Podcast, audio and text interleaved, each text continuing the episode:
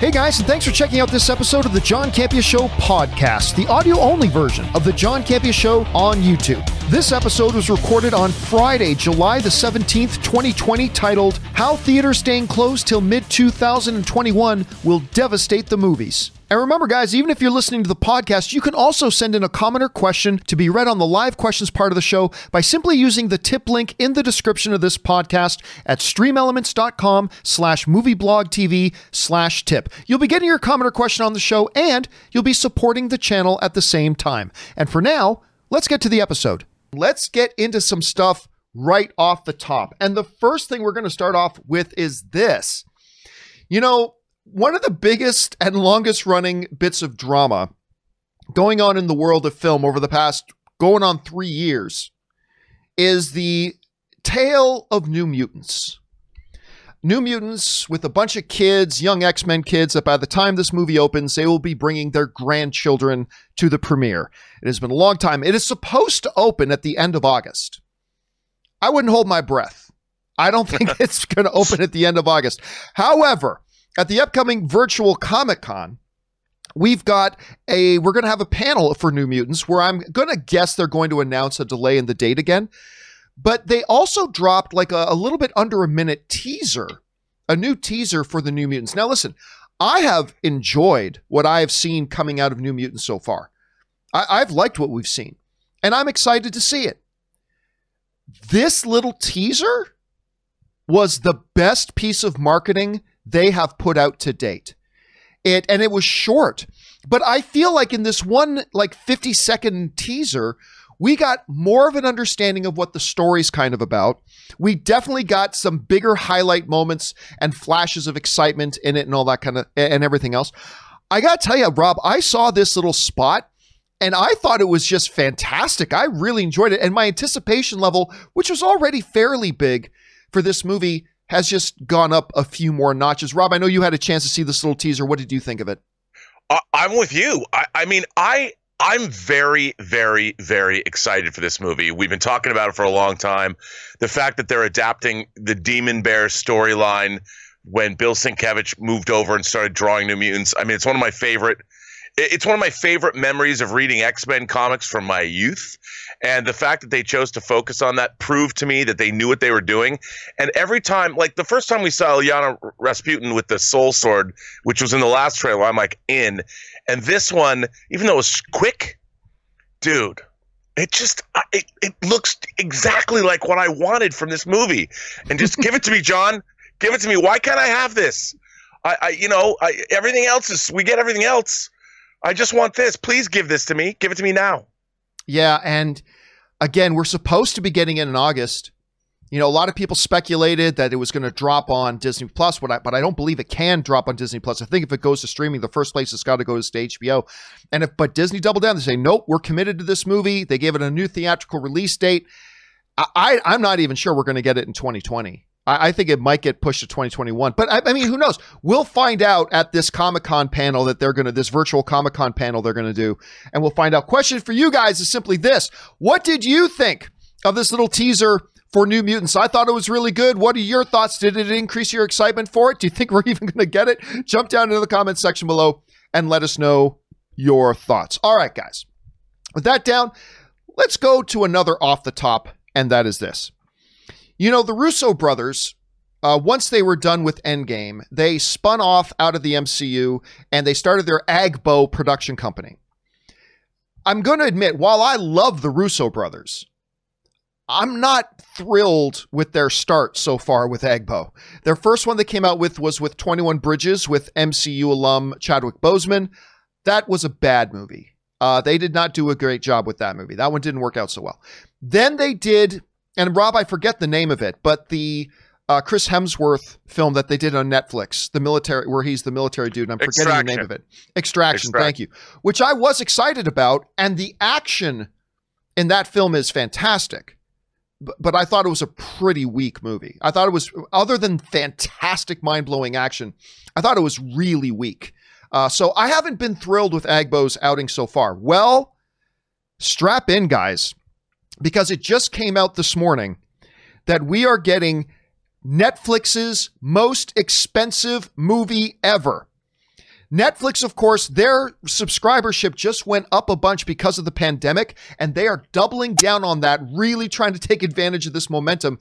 And they just committed $200 million to produce a new movie starring Ryan Reynolds, Ryan Reynolds, Ryan Gosling, another good Canadian kid, Ryan Gosling, and Chris Evans in an adaptation of the novel The Gray Man. Now, The Gray Man, if you think you remember the name of that, that's because a couple years ago there was talks about Brad Pitt using that as a vehicle. That kind of fell by the wayside. Now we've got this. Now, apparently, it's about a super spy assassin who's being chased by another super spy assassin. Okay, we've heard that before. It's it's been done but that doesn't stop it from sounding pretty intriguing, especially when your two leads are Ryan Gosling and Chris Evans. Rob, um, you know, when you look at something like this and you look at Netflix, which earlier this year was talking about maybe reducing how much they're going to be spending in original programming a little bit because, you know, they're 15 billion in debt. Um, there's only so much you can spend and they talked a little bit earlier this year about reducing. And maybe they are but that's not stopping them from going for some big high profile stuff to really take advantage of this, especially with Disney Plus is out there now. Peacock just launched. HBO Max just launched. We got Amazon Prime is killing it with their original stuff, and they got that little Lord of the Rings thing coming at the same time. You got Hulu out there, which is actually one of my favorite streaming platforms and all that kind of stuff. So Netflix is finding themselves in a place now that they even need to do more to stand out from the crowd. An action film that is a $200 million blockbuster with Ryan Reynolds. I keep saying Reynolds, Ryan Gosling and Chris Evans. Uh, that's a good way to do it. It may be a financially negative thing for them to do. Like they they may end up not actually making money from this, but just it as a flag planted in the ground to say, we are serious about this stuff, guys. There's a lot of other options out there now, but we're serious about this original entertainment stuff. Come on in. It sounds pretty exciting. I'm hopeful because, like I said, I'm a big fan of the Russo brothers. I just have not been a fan of their stuff, sans Kevin Feige, since Endgame but I'm hoping this would be the type of vehicle that they can use to turn it around. They love going back to the MCU alum with Chadwick Boseman, Chris Hemsworth. Now they're bringing in Chris Evans, who they have worked with many, many, many times. And they're actually going to be directing this one as well as producing. Rob, you hear about this Gray Man project. What are your thoughts on it? Dude, I'm if it's anything like Captain America, the Winter Soldier in terms of its action, uh, I think this could be great. And what a cast! Who doesn't want to watch those two guys try and kill each other? I know that would be kind of fun for me. Um, I'm sure it's going to be wildly entertaining. I, you know, I, I still have to say though, John, when I hear that they're spending this much money on a movie like this, I sure would like to see it in a giant IMAX theater, though.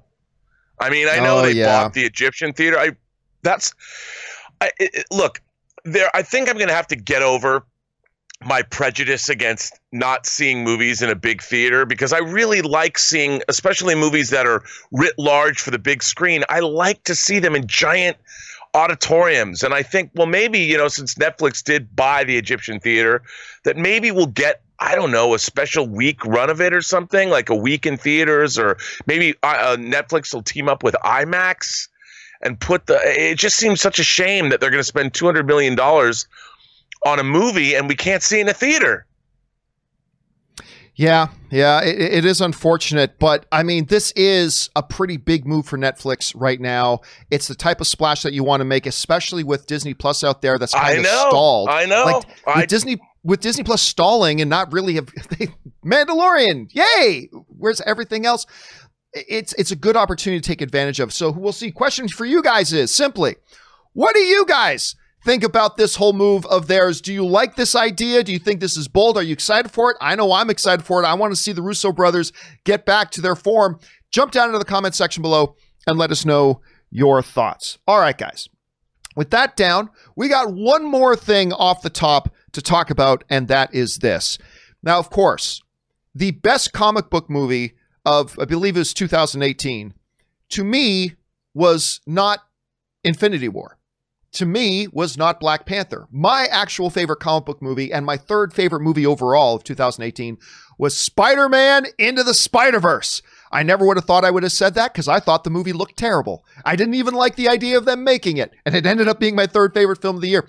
Anyway, there have been some rumors going around that the character Silk could appear in the next Spider Verse. Well, it looks like those are rumors no longer, as uh, Lord and Miller, the producers of Spider Verse, jumped on their social media and with Phil Lord asking, my ears aren't big enough or stiff enough for my mask wearing needs. Any suggestions? To which Christopher Miller replied with a big image of silk, pretty much confirming what the speculation and rumors have been that we, we would be getting a silk at some point here. I got to tell you, I love this idea. I love this idea for a couple of reasons. Number one, Silk is a pretty cool character. I believe just, she's a Korean. I believe she's Korean American. I believe it's Cindy Moon is a Korean band. Now, basically, for those of you who don't know much about Silk, she was bitten by the exact same spider that bit Peter Parker. So in the story, basically, Peter Parker thought the spider bit him and it died. It didn't die. Twist. It actually crawled off and then bit another person, uh, which was Cindy Moon. She becomes Silk. Mostly the same power set as the regular Spider-Man and stuff like that. And then they go into her story. She was hidden away and then she comes back and all that kind of stuff. Character got introduced in 2014. Character first came up in 2014. And one of the main reasons why I love this is number one, bringing in a new character. Because if you remember from the first Spider Verse movie, they basically, all the characters had not only their own unique personalities, they all had their own unique animation style every character had a completely different animation style. You had the anime character, you had noir, you know, you had that stuff. And that was great to see what they do if they bring a new style in for Silk. I think is very good. Expanding the Spider Verse as it will, really good. So, personally, I like this move a lot. Rob, you heard that they're bringing Silk now into the Spider Verse for the follow up movie. What do you think about that? I'm all, you know, I'm all in on this. I think it's a great move you know, it, it, it, I've, I like that character. I think that, um, I think it's gonna, it'll fit in, it'll fit in fine. I, I wonder how they're gonna use her. Are they gonna be rivals? Are they gonna be romantically involved? Have, I mean, I think it's intriguing. Um, I'm, I'm sure with a story like this, they'll be on opposite. They'll, they'll be at loggerheads at first fighting or something because you know all superheroes have to have a misunderstanding and be on opposite sides of the fence before they make up and take on the big bad together. Uh, I, I'm I, count me in, count me in. I, I mean, I don't think they'll make her romantic interest because Amy Pascal's already kind of said that the next one, part of the focus of the next one is going to be the growing, the developing romance between uh, Miles and Gwen. So they're probably going to go with that. I don't know. I mean, the first Spider Verse, they brought in a whole bunch of Spider Men and they never right. had them versus each other, right? So maybe they just, maybe she just shows up from another one of the multiverse areas and says, I need help. And maybe there's that. I don't know. Whichever direction they go, I'm curious to see. I just want to see a new Spider Verse movie because I love that first one so much. Question is, guys, what do you think about this news about them bringing Silk into the Spider Verse? Jump on down into the comment section below and let me know your thoughts. I just hope they're not dropping, you know, Spider Ham out of it in order to make room for her. That's all I'm going to say. That's all I'm going to say. All right, guys. With all that down and out of the way, let's now move on to our main topics today. And how do we select our main topics here on the John Campea Show? Well, it's really rather simple. You see, you guys come up with them by going anytime 24-7 over to www.thejohncampeashow.com slash contact. Once you get there, you're going to see a form. Fill it out with your topic or question. It's totally free. Hit submit, and then maybe, just maybe, you might see your submission featured as a main topic here on the John Campea Show. With that down, let's get into that main topic number one. And our first main topic today gets submitted to us by Gary Middleman, who writes Hey, John and team. I was just reading an interview with Chris Evans talking about Marvel and the MCU, and the issue of Marvel movies and Oscars came up. He seems to think more Marvel movies should have got major Oscar nominations. The MCU is my favorite thing in movies. But honestly, I'm not really sure I agree with them. What do you think? Has the MCU been snubbed? Thanks and have a great day, sir. All right, thanks a lot for sending that in, man. And yes, that actually has been a big topic of conversation for a while. Has been ever since, especially once the MCU started finding its real groove and getting all that massive momentum going. Why hasn't there been more Oscar love? Should there have been more Oscar love? And and you know, Chris Evans kind of brought that up, and this is what Chris Evans said. He said, "Look, there is enormous thought and consideration that goes into these story arcs. He ain't wrong. If you take the Marvel moniker off those movies and characters that aren't identifiable from the comic books, these movies would be lauded in that way. I'm not saying everyone's a home run, but they really turn out some really impressive movies. That comes to us from Chris Evans. And look, I don't disagree with Chris Evans. Chris Evans is right. One of the great things that has made Marvel wonderful isn't just that they've had iconic characters up on the screen. Anybody can do that. You, you give somebody the rights to Marvel characters, great. I can make a movie and put Doctor Doom in it, and I can make a movie and have Captain America in it, and that, that's fine. The strength is the, of the MCU has always been they've focused first and foremost on making good movies. They have not abandoned the principles of fundamental good storytelling in order just to say, ah, just have Captain Stupendous kicking Dr. Evil Man's ass. You know, they don't do that like a lot of comic book films in previous eras have done. And he's right about that. I still don't know myself, though, Rob, if I buy into the idea that, you know, that they've deserved more Oscar love. And you know what? What's funny about it, when often when we think about comic book films, we often think about how the Oscars ignore comic book films. But the reality is, Oscars have often given attention to comic book films. And it's not just for like visual effects and things like that. There have been some significant moments in the in the comic book movies era where Oscars have given some con- some legitimate consideration and legitimate attention to them. Uh, for instance, Joker just recently got 11 Oscar nominations. If I'm not mistaken, I believe it got 11 Oscar nominations, which ties, I believe, for the record of most Oscar. I think it's, it's at least the same amount of Oscar nominations that Lord of the Rings: Return of the King got, and it won two of them. One of them being for score, and the other being for Best Lead Actor with Joaquin Phoenix. Spider Man Into the Spider Verse won the Academy Award for Best Animated Feature. Black Panther got seven nominations at the Academy Awards, including a nomination for Best Picture. First time that had ever happened. It won three Academy Awards overall. The Dark Knight, going back a few more years, won eight nominations at the Academy Awards, winning two, including the major award for Heath Ledger for Best Supporting Actor. Logan recently became the first comic book movie to get nominated in the major category of screenplay. And as you, now, and we're not even talking about all the other categories. I mean, this is just a few significant moments. But Rob, I, I still come back to the fact that, you know, as much as I love the MCU and they're great, for example, for me, I wouldn't have nominated Infinity War for Best Picture. I love that movie. I love it, but I, I, wouldn't have nominated it for Best Picture. I certainly wouldn't have nominated it for Best Picture over Spider Man Into the Spider Verse, which I thought maybe should have been there. But to Chris's point, I don't know that Chris is making an argument that Marvel deserved more Oscars. I think Chris is making a point that I do agree with, which is Marvel films need to be looked at more seriously than just comic book movies. They are comic book movies, but they are also more than that. And they need to be looked at a little bit more seriously because I believe he's right, Rob. When you look at these films, there's underlying great narrative, a lot of great character development, and the way Kevin Feige has fit these pieces together to make the overall MCU is nothing short of really impressive. I don't know, Rob, you hear Chris Evans's comments here. What do you think about them? Well, I mean, here's here's the thing. I've always thought that the Oscar Oscar films should be films. Oscar caliber movies are movies that transcend time, transcend the era in which they're released. And eh, while I love John, I've loved comic books my whole life. I've loved comic book movies, the era that we're in. I love Infinity War just like you do. I watch that movie more than I'll ever care to admit publicly. I watch it a lot. I just find it wildly entertaining. Same with with Endgame, but I just can't.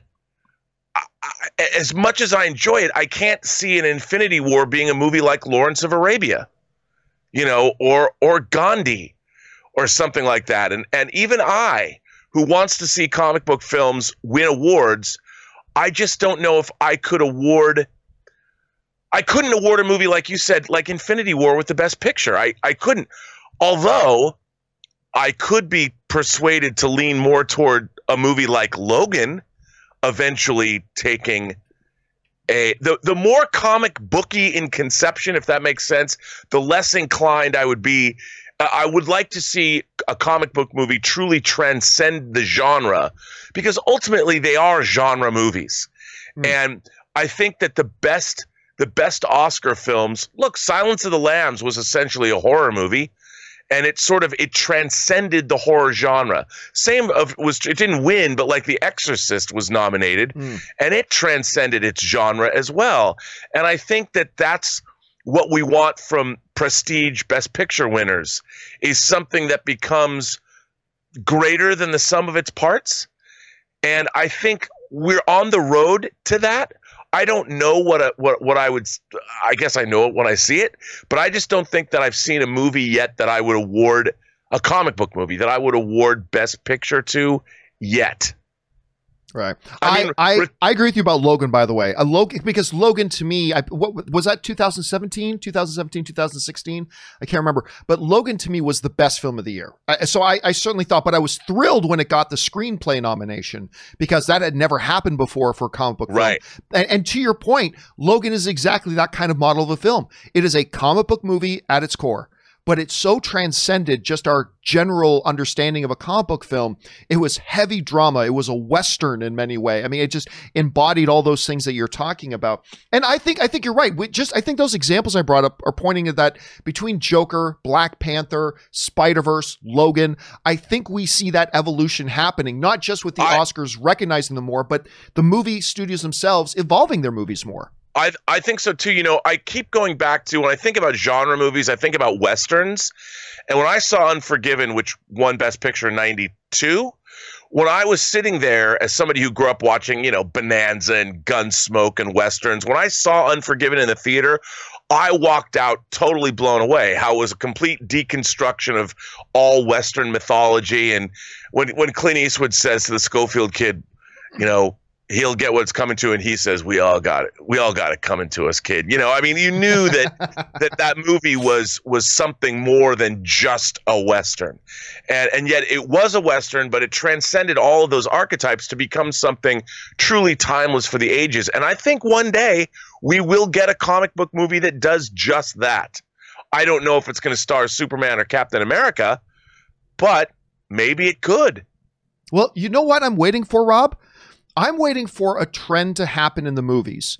And it's harder to do it in the movies. I know it's harder to do it in the movies, but when you look at the television medium right now with comic book stuff, to me, the absolute best stuff on television right now, comic book wise, has nothing to do with the big popular IPs. Right. Doom Patrol, Umbrella Academy, The Boys. These are the best things in comic book stuff on television right now. And I can't help but wonder because you just brought it up, right? Like you don't know if it's going to be a Superman movie or a Captain America, a Captain America movie.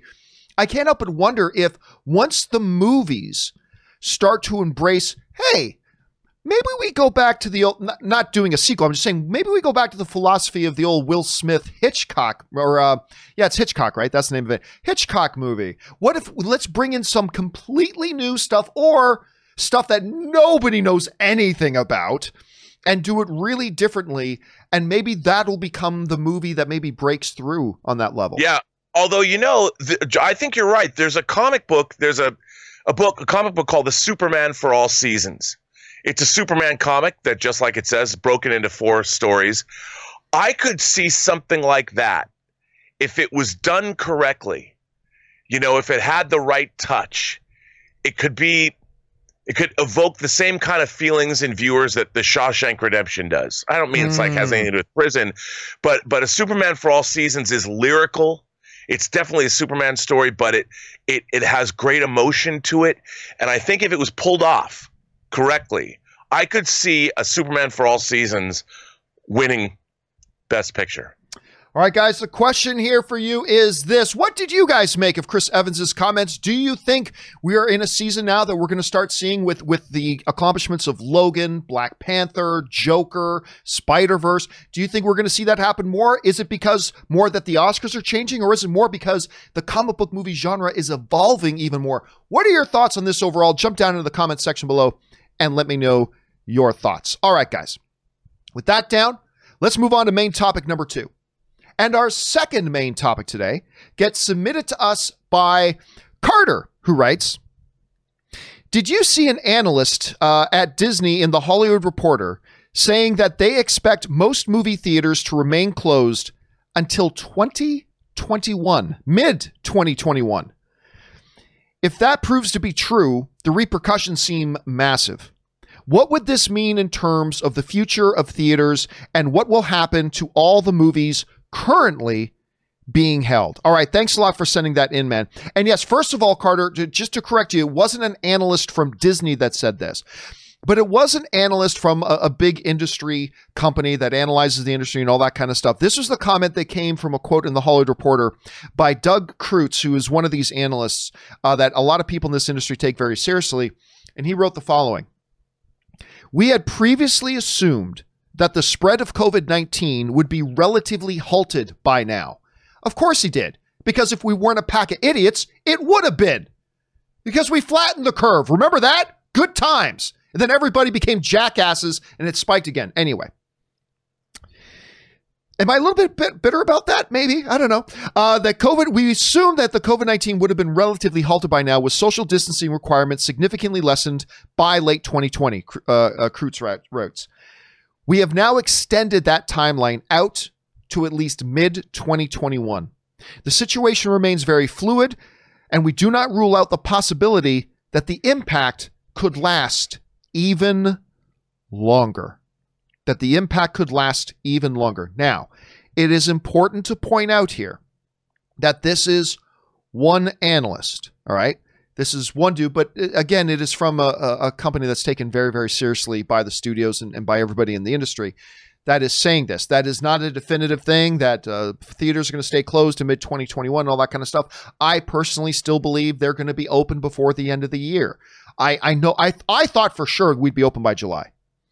I mean, go back to February. I thought, yeah, by July we'll be open up again because you know we're intelligent people. We're going to do the smart things for the most part, we're going to stay at home. When we need to go out, we're going to wear masks. We're not going to get together in big, big groups. We're certainly not going to pack out bars and beaches and restaurants and, and whatever. We're certainly not going to do that.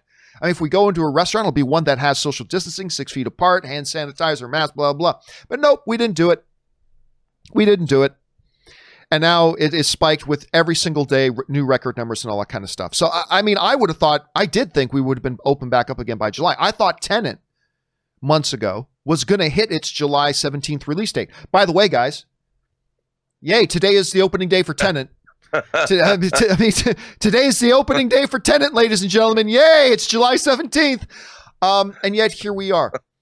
So, Rob, I maybe I'm being naive or optimistic. I still don't personally believe that it's going to be till 2021 or even late 2021 for when the movie theaters open again. But you have to at least take warnings like this seriously.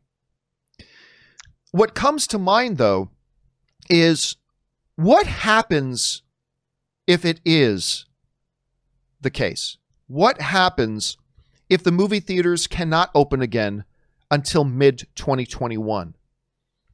What are the repercussions of that? And that's the first thing that comes to mind when I read these sobering words. What comes here's what comes to mind for me. It's going to be a disaster. It is going to be an absolute disaster on several fronts. Not something that it doesn't mean the movies as we know it will disappear forever. That's not what I'm saying. You know, disasters happen and you get back on your feet and you recover. But this would be a disaster nonetheless. Let's just start with point number one. The first thing you're going to have to understand is that it's not just AMC. AMC will be done. AMC will be dead. Like just the biggest movie theater exhibitor in the world. Like that is going to disappear. And if you're not short sighted and you understand how everything is connected, especially in this industry, you start to understand that sense of dread that creeps in about what the dominoes that will fall come into play. Because this movie studios, they make their money in movie theaters. So now, if AMC can't open again to say mid 2021, they're out of business. They're gone. They're dead. That's the number one movie theater chain in the world is gone. That will affect the studios. But uh, but beyond just AMC, let me point this out too. AMC started behind the eight ball because they were in a position of five billion dollars in debt, which we've talked about. It was it was smart debt that they did because they upgraded their theaters, they got their A list program up and running, they acquired some new locations. Everything would have been great if the pandemic hadn't hit. But they started out behind the eight ball, being five billion in debt. But make no mistake about it, this shutdown, lasting into December, February, March, April, mid 2021 Guys, it's not just AMC we're talking about anymore. You think Regal's going to last? You think Regal's going to last having to shut down their business for a year? They're gone. What do you think about Cineworld for those of our friends in the UK? They're gone. For our friends in Canada, Cineplex, gone. This thing stretches to from being a couple of months shutdown, which was dangerous for all of them already, into a year shutdown we're talking about their very survival. And again, follow the falling dominoes. The theaters are gone. The studios get punched square in the nutsack with Triple H's sledgehammer. It's disastrous. That will then have repercussions of their own the way that these studios are going to have to look at what can we do because we can no longer count on a movie making us $300 million in profit. We can no longer count on a movie being a $1.5 billion smash hit, blah, blah, blah. We can no longer count on that revenue. They're going to then have to pivot. Some of the studios in trouble may actually shutter. They may shut down. They go that long. But then you're going to see the studios having to pivot and sm- shrinking their scale and going to smaller stuff. And Rob, you know, I've said before that, you know, streaming is not the answer. It, and it's simply not. Again, I, I, point everybody back to that Hollywood Reporter roundtable where they had all the studio heads talking together and they they bring up the issues of streaming and stuff like that. It's not the answer. But guess what? If this thing stretches into mid 2021, streaming may not be the answer, but it becomes the only option left on the table. So now you're going to see something that I never thought would have happened before because I never thought the theaters would be closed until 2021. Now you're going to see Black Widow. Guess what? Disney is not going to sit on that for another year. Disney's not going to sit on, I just do not believe that Disney is just going to sit on Black Widow for another year. Black Widow may have to hit streaming. And while a lot of us go, okay, yay, we finally get to see it, guess what? Disney takes a massive punch to the balls financially because of it. But they can't just, to your point, Rob, you've brought this up many times. You can only leave a big, high budget, big financial implications movie sitting on the shelf for so long. You can only do that yeah. for so long.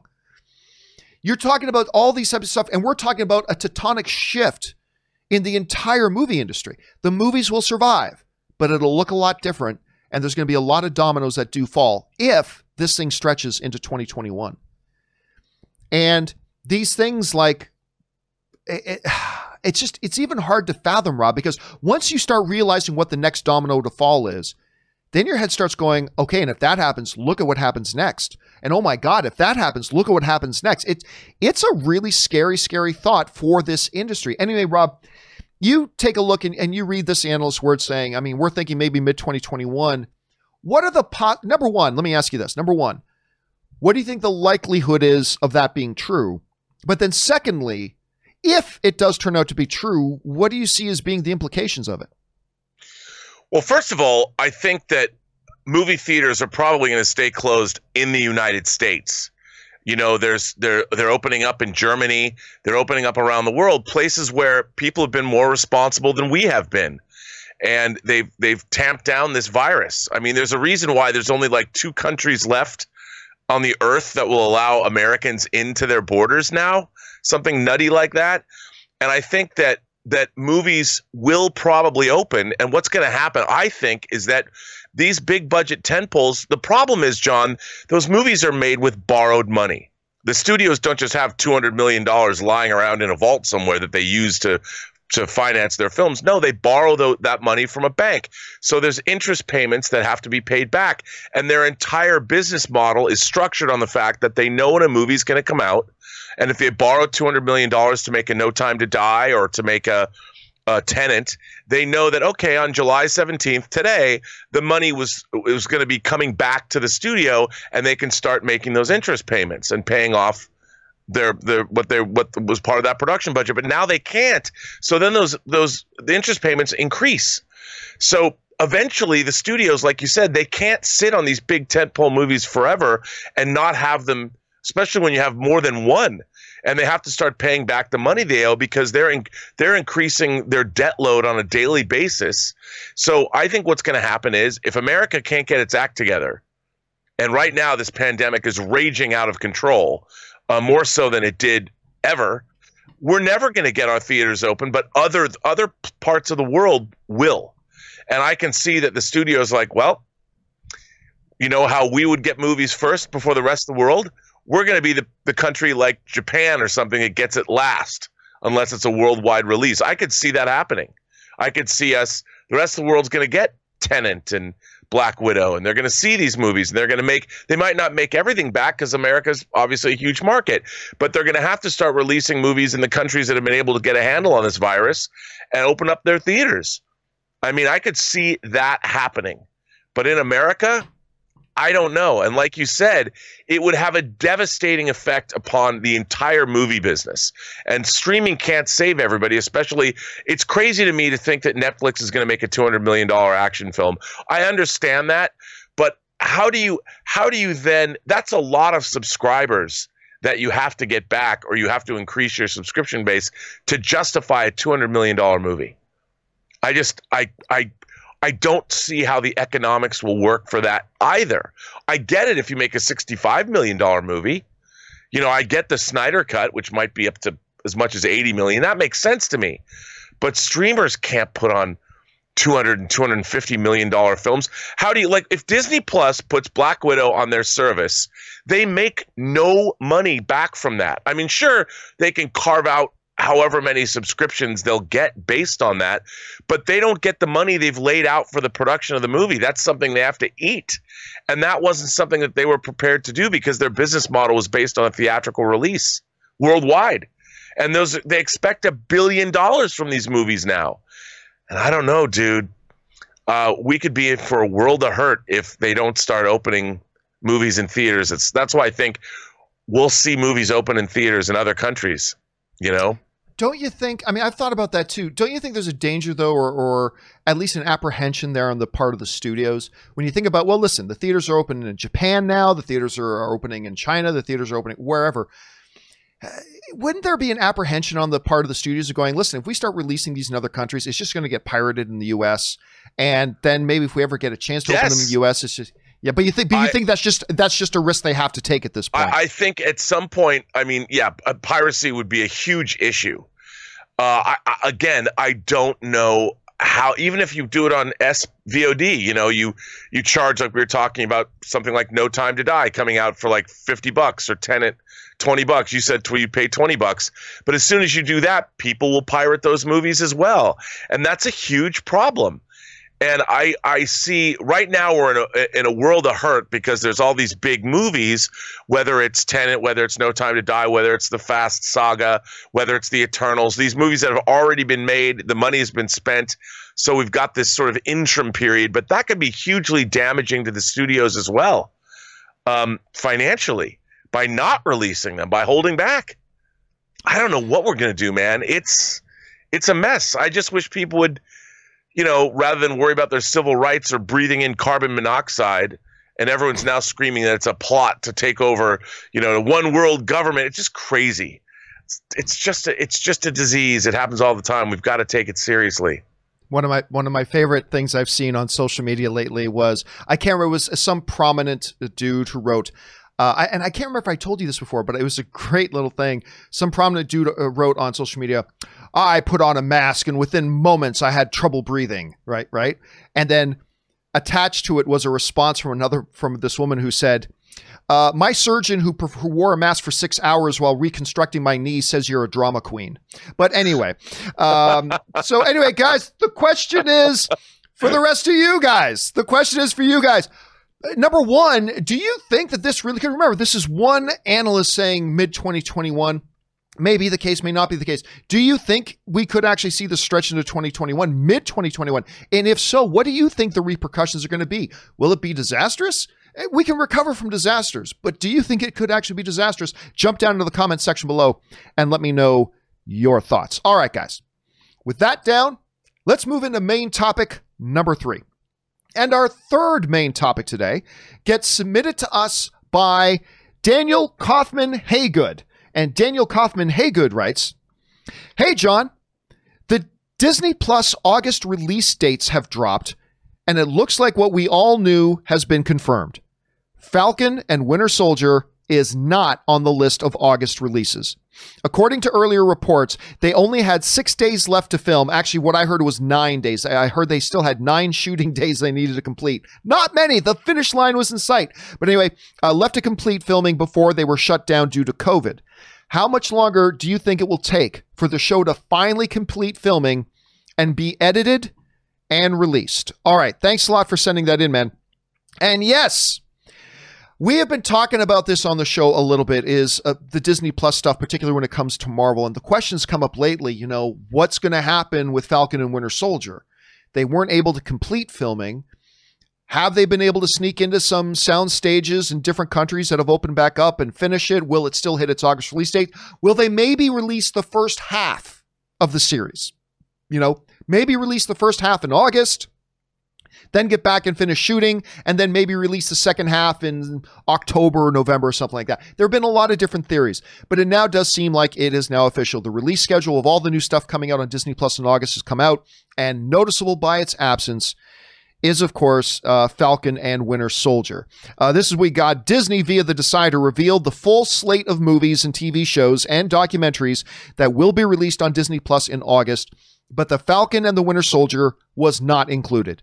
Disney and Marvel have yet to announce a specific release date for the first episode of the series.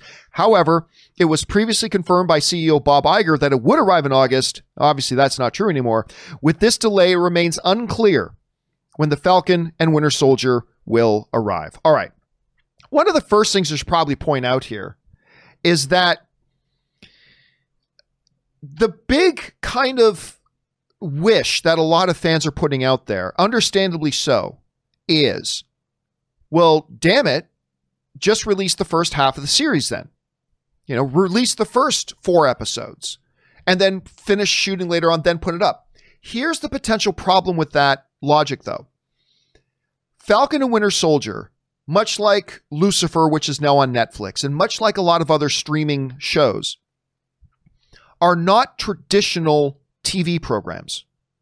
Where traditionally, like a Law and Order with 21 episodes in a season, they, as the first episodes of a season come out, they're still working on the other episodes. They work at like six or seven weeks ahead, right? So they're still shooting as it's going on. They shoot one episode at a time. They shoot one episode, finish that episode, done, send it over to post production, and then the crew and cast move on to start making the next episode. That is not necessarily how these streaming shows get made. You know, sometimes these episodes, they're shot like a movie where, okay, we're going to shoot scene 43 on day one. On day one, we shoot, we shoot scene 43. Then on day two, we're going to shoot scenes 18 and 21. Then on day three, we're going to shoot scenes one and nine. You know, they, they often will shoot out of order depending on what the schedule is. So while there is this theory about why not just release the first few episodes, it is possible. And I'm not saying this is the case. I'm just saying it's possible we need to keep in mind, since they're shooting this thing like a movie, that the first few episodes may not be complete. Some of those days of shooting may very well have to do with that. But the other kind of theory Rob here, and the other potential problem uh, that we see here with something like this is maybe one of the is- issues for the delay isn't just that they can't get the nine days of shooting done. We've speculated about this before. How interconnected is Falcon and Winter Soldier with the other stuff going on in the MCU? Like Ant Man, you could have watched Ant Man at almost any time, right? But how connected will this be? Because if it's directly connected one way or the other with a story point or a narrative thread that is supposed to go right into Black Widow or something like that, you know, then they're in a position where, well, we can't release this show until Black Widow. I mean, again, I don't know that. That's just a piece of speculation.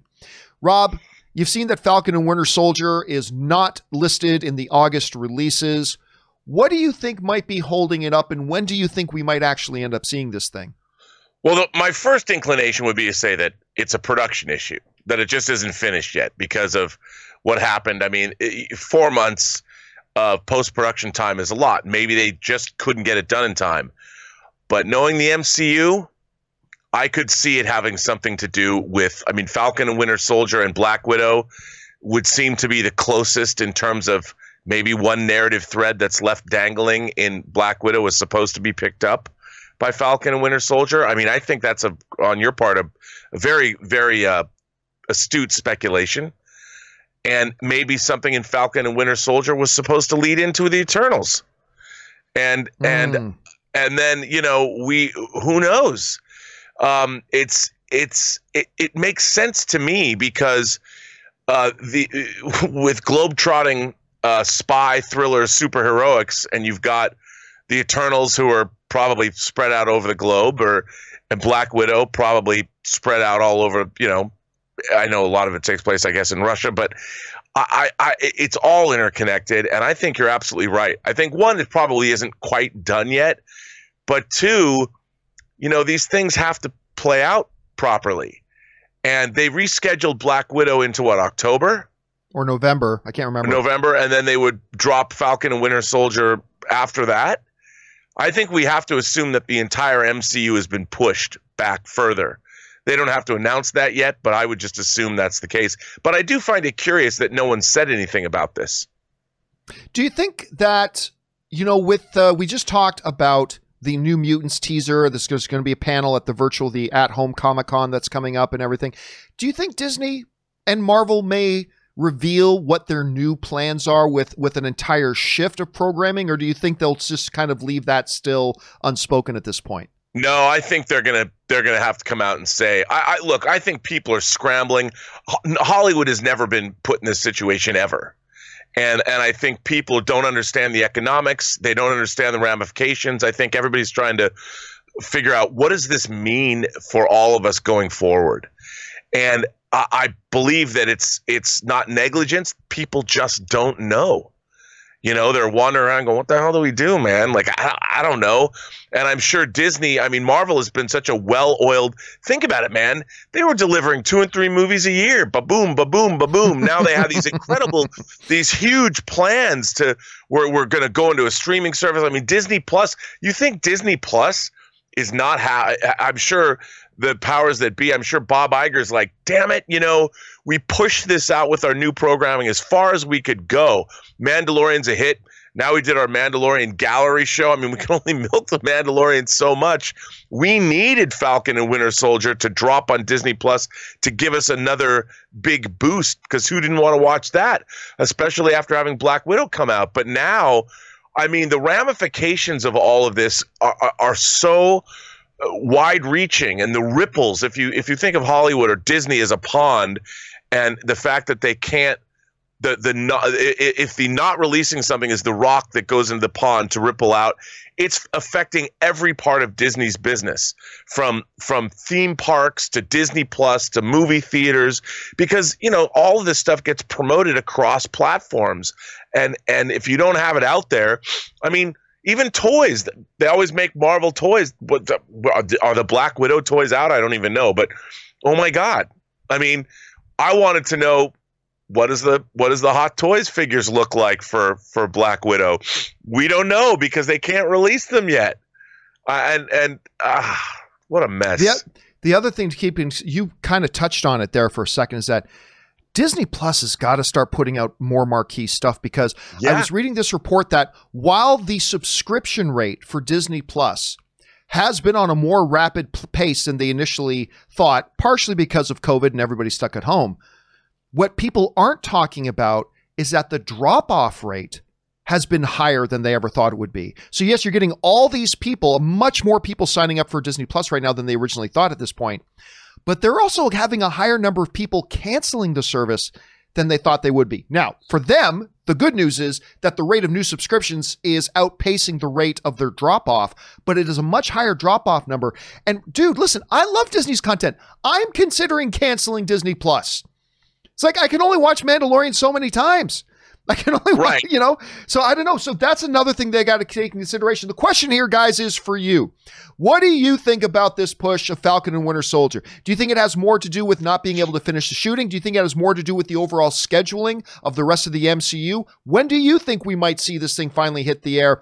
I actually made that the topic of today's question of the day. I wanted to ask you guys. So just before the show started, I jumped on Facebook, and of course, our polls are on, uh, or I, I, should say, my YouTube channel. The polls are on my YouTube channel under the community tab. And I asked you guys just before the show started Falcon and Winter Soldier will not release in August as originally planned. Do you think the show will hit Disney Plus before the end of 2020? So, not just September, October, will even by November, will we see it even before the end of 2020? And right now, a, a little over 2,500 of you guys have already voted. Only 43% of you guys are saying yes, you think Falcon and Winter Soldier will actually come out in 2020. As of right now, 57% of you guys are saying no, it will not come out until 2021. I thought we would see a little bit of an advantage for the yeses, but you guys are saying 43%. Yes, it'll come out. 50, 57%. No, it will not come out. I'm going to leave that up on the community tab. Guys, make sure if you want to see that community tab, make sure you guys go over to my YouTube channel and hit the subscribe button. You're on my YouTube channel right now. Take a second, click the subscribe button, and then keep up to date with all that stuff. So we're going to leave that up there. But in the meantime, guys, what do you guys think? Jump down into the comment section below and let me know your thoughts. All right. With that down and out of the way, let's move on to our fourth and final main topic today. It's been a busy day. And our fourth and final main topic today gets submitted to us by Eric Huffman, who writes, Where's Eric? There he is. Eric writes, Hey, John, did you hear that Noah, I am, I'm almost sure, certainly I always mispronounce his last name, Centino has been cast as Atom Smasher in the Black Adam solo film? I don't know a great deal about his resume outside of the Netflix film he was in, uh, which I believe to all the boys I've loved before is the one where he got his fame. Uh, what are your thoughts on the casting, and do you think this film will hit its release date? Thanks and stay sweaty. All right, thanks a lot for sending that in, man. And yes, there has been a big casting announcement, which is again, I'm always going to mispronounce his name, Noah Centineo, probably Centineo. Noah Centineo has joined the Black Adam movie as Atom Smasher. Now, if some of you are thinking, wait a minute, I don't watch this To All the Boys I've Loved Before show, but that name sounds familiar. The reason that name sounds familiar is because last year he hit the news because he was cast to play He Man in the, in the upcoming live action thing. A movie, by the way, Rob, at this point, I have no idea if that movie is still on the books or not. I, I, I simply have no idea if that movie is even still on the books or not. We'll have to see. But he's joining the Black Adam movie. Now, going back to the second part of your question, which is, do I think the Black Adam movie is even going to hit its release date? Dude, listen, I, I have no idea when they were planning to start shooting. And depending on when they were planning to start shooting, maybe it will, maybe it won't. But I think right now, if you ask any about any movie, will X movie hit its release date? Your first answer has to be, I think it's questionable that it will. With any movie you're talking about right now, because not only, even if Black Adam isn't scheduled scheduled to start shooting for a while, you're talking about all these other movies that are having to be pushed now, and that's probably going to have a ripple effect. So maybe it will, maybe it won't. As far as how do I what I think about this kid being cast to star alongside Dwayne the Rock Johnson in a movie like Black Adam, I simply don't know because, like a lot of you, I've never seen To All the Boys I've Loved before. I know it, it's it gained a real following, and a lot of people who've seen it really, really enjoy it. But full disclosure, I've never seen it myself. It's I'm not really the demographic for it, so I cannot speak to this kid's acting ability. And you guys know, to me, that's all it ever is. The only thing I care about when somebody gets cast in, in a role is is that performer a good actor? Is she a good actor? Is he a good actor? That's all I ever care about. And I simply don't know enough about this kid yet other than the fact that I thought he was a very strange choice to play He Man. But other than that, I really don't know much more about it. Anyway, Rob, you hear about this. What do you think, number one, about the, this kid being uh, signed on? But number two, what do you think about the character that he's playing? What are your thoughts on all this? Well, I like the character of, of Atom Smasher. You know, a, a version of him appeared in a, a second season episode of The Flash uh, Atom That's Smasher. right. Yes, you're He right was- about that. And he was he was a part of um, Infinity Incorporated, which is a comic that I I liked. I mean, he comes out of classical, uh, um, uh, just uh, classical DC history. So I I love the character. I I think the character's cool. Um, but I don't know anything about this kid either, and I find it interesting. I mean. How are they gonna? If they're gonna bring in Atom Smasher, are they gonna bring in the rest of Infinity Incorporated? I mean, are they going to bring in Obsidian characters like that? I don't know. It, it intrigues me about the Black Adam movie that they would bring Atom Smasher in. I, I, I, I'm excited about this movie, John. And while I don't know this kid, and I thought it was a weird choice for he, him to play He-Man as well, the picture you have up right now, I mean. That kid, he could be a superhero. He's got the looks. He's got He's the put physique. he's put on about he's put on about 15 good pounds in that picture because that's Yeah, not I what he looked like before. he still No, doesn't look I- like He-Man to me, but he looks a lot bigger than he did. I, I would. I could only imagine if you're in a Dwayne the Rock Johnson movie. I can't imagine. uh, Would he demand that you work out with him? Because Here's- you know, Here's something funny. Have you workout seen videos on social media and stuff are brutal. Have you seen? I don't know. Are, are you aware of this new show on Netflix with? Um, oh, why am I freezing on this kid's name? Uh, uh, he was in Baywatch with Dwayne the Rock Johnson. Uh, uh, high school musical kid. Why? Why am I freezing on his name? I actually like this guy a lot. Um, the big teen heartthrob dude. High School Oh, Musical. Yeah, yeah. Why Guys, help me out here. What's what's? Why am I freezing on this? Uh, Zac Zac Efron. That's what it is. Zac, Efron. Yeah. There's a new show on Netflix with Zac Efron where him and this fitness dude they literally travel the world. And like this la- uh, this latest episode I saw they went to this little town in Italy where people habitually live into their hundreds.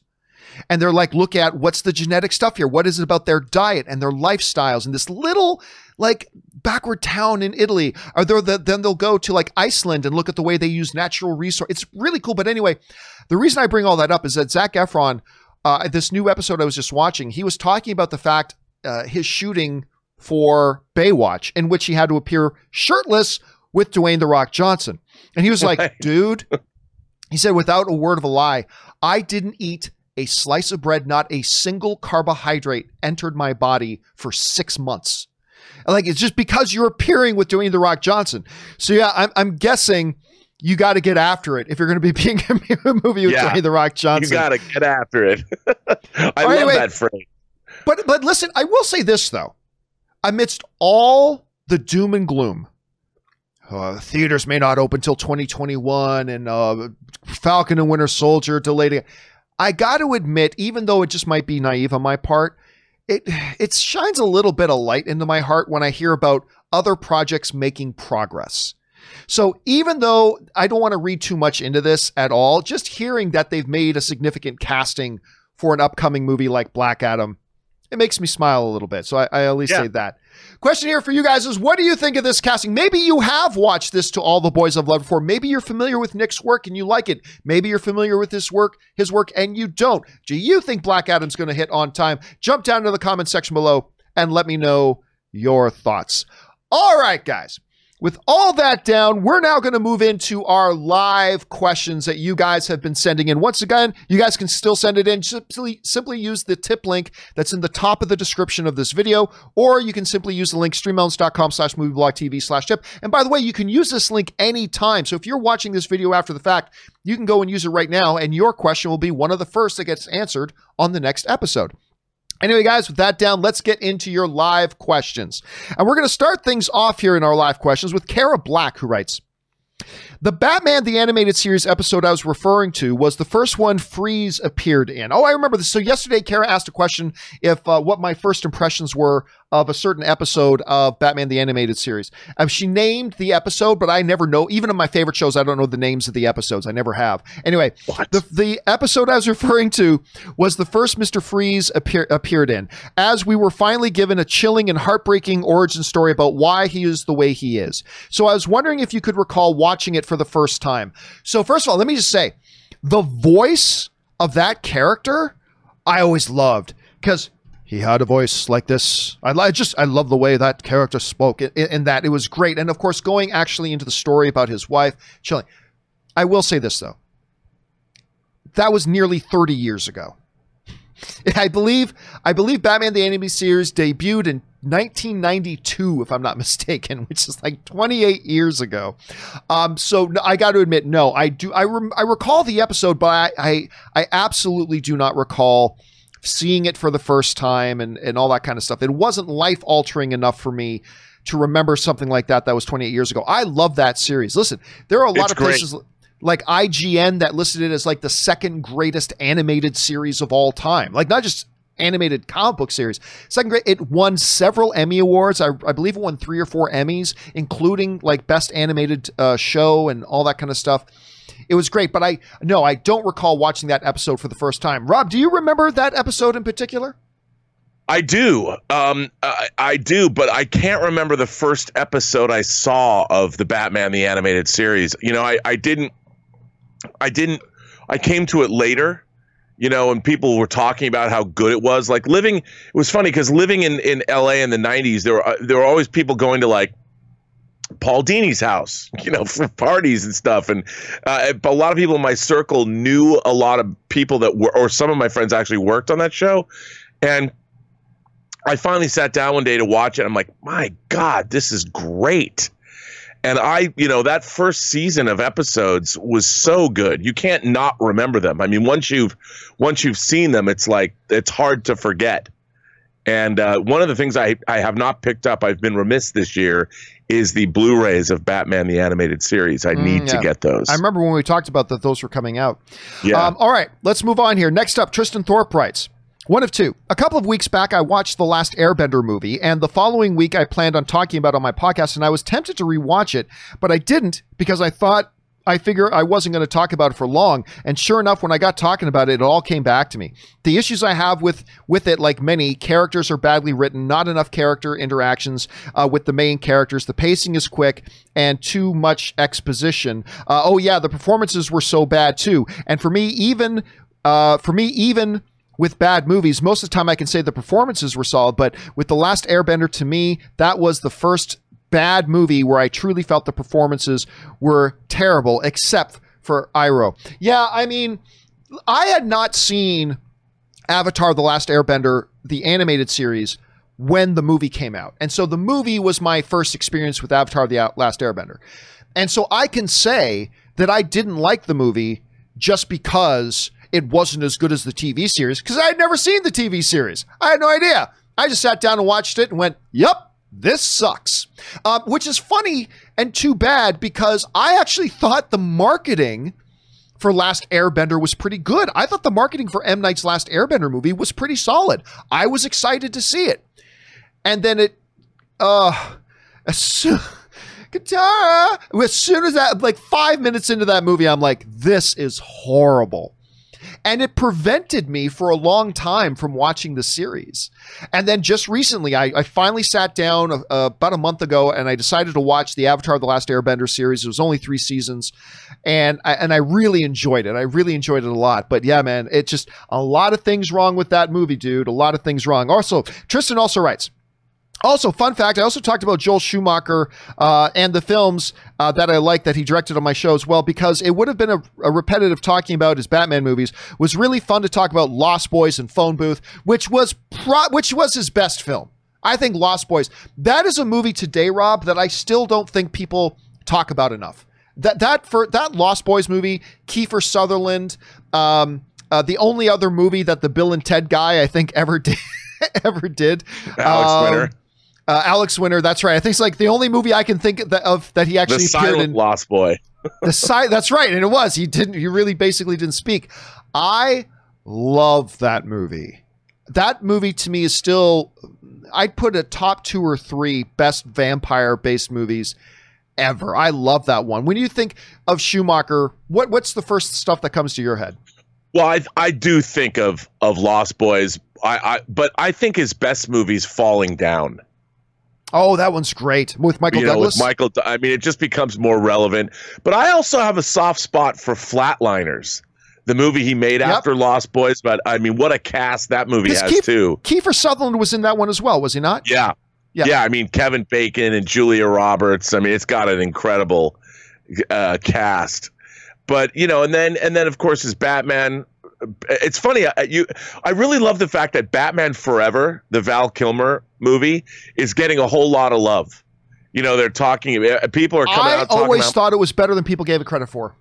Yeah, it's getting a lot of love, and even Hot Toys is going to do a Val Kilmer and a, a Chris uh, uh, a Chris O'Donnell figure, the Batman and Robin figures from those movies, and I it's it's good because he had a pretty interesting career. I mean, he made a lot more movies than people remember, and yeah, and um, I I I always thought he was stylish. I have to tell you, when I was at USC, I had a this credit this course called the Visiting Artist Seminar, and it was a very small class. It was Tuesday nights, and the teacher would bring in industry professionals to speak. And this was in 88, 89. And one day, Joel Schumacher came in and he spoke for three hours. And there's only like 15 or 20 people in this class. And he walks in the room, and there was a desk at the front of the room and he he gets on top of the desk and he sits lotus style like he was going to meditate or something and he was the nicest, most raucous, just fun, insightful. He was a total character, so nice. And I used to see him on the Warner lot after that when I was working there, and I loved him. I mean, I just loved Joel Schumacher. He was such a delightful man and had so many great stories. And, you know, he started, he was a screenwriter and he was a designer, and he was just what a character that guy was and um, you know he lived a good life. All right. Next up here, we got El Postino, the postman writes, Hey, John, should the NFL have promoted slash regulate uh, promotion slash regulation with the CFL, where the winner of the Grey Cup team earns promotion to the NFL and the loser of the NFL relegated uh, relegation playoffs, determined by the teams with the worst record in the NFL, is relegated to the CFL? Well, that's like a, a lot of the premier soccer leagues have that, right? Like you play in a certain league, but if you win the championship in that league, you get to go up to the bigger league. And if you're in the bigger league and you like finish last or whatever, you go down to the league below it and stuff like that, relegation. Here's the problem with that. The biggest problem with that, why it could never happen, is because the CFL game and the NFL game are two different games. They have massively different rules. Not to mention, the CFL has rules in place. Like it's not like CFL has a bigger field. They only have three downs instead of four downs. There's no uh, fair catches. Like when you punt the ball, you got to get it and you got to run. Uh, there's no fair catches. There's all the, the, they have one extra player, one additional player on the field as opposed to so it's it's there's a lot of very significant rule differences, but also one of the big rule differences is that in the CFL there is a quota rule that says a certain percentage of the players on your team have to be Canadian. Um, and so, you know, you can have American players, but a certain percentage of each team in the CFL has to be made up of Canadian players. And so when you take all that in consideration, you can't just take a team that wins the Grey Cup. And, and by the way, I think the CFL game is a better game. I think the better league is the NFL, and you got all the best players there. Yes, but I, I with the rule changes, the rule differences, I should say, I think the CFL is a more exciting brand of football. That's just me because with three downs in a bigger field, it incorporates and it encourages a much more wide open offensive style of game. But anyway, I don't want to get off on that. But just the fact that you got these quota rules, it's a completely different game. Not completely different game, but it's a very, very significantly different game with the rules. You can't just take a team from one league and then pop it in the next in, the next one up, or the next one down. So unfortunately, it's an interesting idea, Postino, but you can't really do it. All right, Stubble McShave writes. Over under 20%, we get a Dune teaser trailer before the end of July, and over under 50%, we get it before the end of August. I'm going to go under on both. The way the situation is right now, I don't think the studio is going to want to throw away a lot of marketing money on something when they're not 100% solid. They know when it's going to be able to open. So while I'm not saying that the movie won't open on time, I'm simply saying it's certainly in July and probably by the end of August, it's going to be too early for them to commit like 20, 30, 40 million dollars in marketing um, when they're not even sure it'll come out. So I'm going to take the over on both of that stubble. Scott Brown writes A show on Netflix I would love to recommend uh, is Duty and Shame. It's fantastic. It has Justin Long. Ooh, I love Justin Long. I think he's, I love Justin Long. I think he's fantastic. As a side character with a great cast, it's about a detective in Japan who is sent to London to find his brother who, who was a hitman, uh, long thought dead. What's it called? Duty and Shame. That sounds Again, right up my alley. Never heard of it. uh, surprise, surprise. Uh, an original thing on Netflix that none of us know about because Netflix is the worst place in the world for promoting their own content. It sounds intriguing to me, though. You like the sound of this? I, dude, anything to do with Japan, and I'm in. Detectives and hitmen. I mean, come on. Uh, yeah, and I love just like I said, I'm a big Justin. Long. I've been a big Justin Long fan ever since Galaxy Quest, Jeepers Creepers. You go all the way. I just I love this guy. I, I I do not know why he's not a bigger star. I seriously I don't understand why he's not a bigger star. Anyway, next up, Netflix mark. Speaking of which, Netflix marketing department writes, uh, with you educating us on movie costs the other day, it made me think. When movie theaters finally open, Will the studios have to pour more money into the marketing, or will they rely on previous marketing, some of which is month old, A Quiet Place 2? Well, here's the thing the real money is not making the marketing material. That's not where the real money is spent. The real money is spent on taking the marketing material you have, and it does cost money to make the marketing material, yes. But the bigger expense is then placing the marketing material. You know, when a studio makes a trailer, they don't spend as much money on making the trailer as they do for then putting that trailer on the Super Bowl or putting that trailer in theaters or buying national television spots for that trailer. That's where the real money adds up. So you could still use the old trailers. Yeah, you could still do that. The problem is now they got to buy. For instance, Rob, I was just talking about this the other day Tenet, which is probably going to bump its release date again. Tenet just spent a whole hell of a lot of money on uh, UFC 251 that I was just watching. They spent a lot of money on that. August 12th, August 12th, Tenet from, from visionary filmmaker Chris Christopher Nolan, blah, blah, blah. They spent a lot of money on that. And guess what? When it gets bumped, they're going to have to spend all that money again to remarket the new date, keep people reminded that the thing is coming and all that kind of stuff. So it's it's going to get expensive, dude. Like uh, and so, but I don't know. I, I don't see there being a problem with using the old trailers. It's just that you got to modify them for the new release date. Or do you think they it behooves them to completely create fresh new trailers at that point? Man, I, I, I again, this is we're so in territory that I I don't know. I, I mean, I just every time, like you just pointed out, they spend a lot of money, and if they pull the movie, do they do they have to spend? I would think, John, they have to spend that money again to reacquaint people. I mean, if they push the movie a month or two months or a year, they basically have to start all over again. Yeah. And what I'm what I'm curious about is once you've advertised a movie, like we've never seen this happen before. So let's say they push Tenet into 2021. Are people going to think like, wait a minute, didn't that already come out? Like you know, not everybody's the movie fanatics that we are that watch the the YouTube movie pundit space. I mean, how is the Gen Pop going to feel about that? Like, yeah. wait a minute, didn't this movie already come out? Like, is it not good? Why am I hearing about this again? you know, it's a very weird time, and I don't know. I don't know how it's going to work, dude. I really don't know.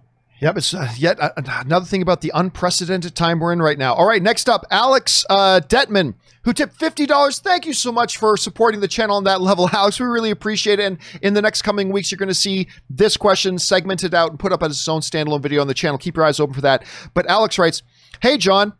I know movies based on video games are shit. Most of them are. There have been a couple of okay ones though. Uh, but it left me wondering with the outstanding game mechanics now nowadays, um, Last of Us 2, Red Dead Redemption, why aren't there more games based on movies? And if you could pick three movies to be made to a game, what would they be? Uh, my picks would be number one, John Wick, two, Logan, uh, based before the movie and how he and Professor X made it to Mexico after the killing of uh, of the X Men. Three, The Equalizer, especially with the hand the to hand combat and shooting mechanic systems. Uh, P.S. Been busy, but I miss you, brother. All right, thanks a lot for that, Alex. Um, you know, it used to be a big thing back in the back in the day, Rob when we had Um, when I was a young boy, when we had Intellivision. Remember Intellivision? Oh man, I When- loved Intellivision. I loved Intellivision too. When we had ColecoVision, when we had, you know, all that, we had the original Atari or say, when a movie would come out was even remotely big, they immediately made a game out of it. Like yeah, one of the worst. usually bad. oh God, remember E.T.?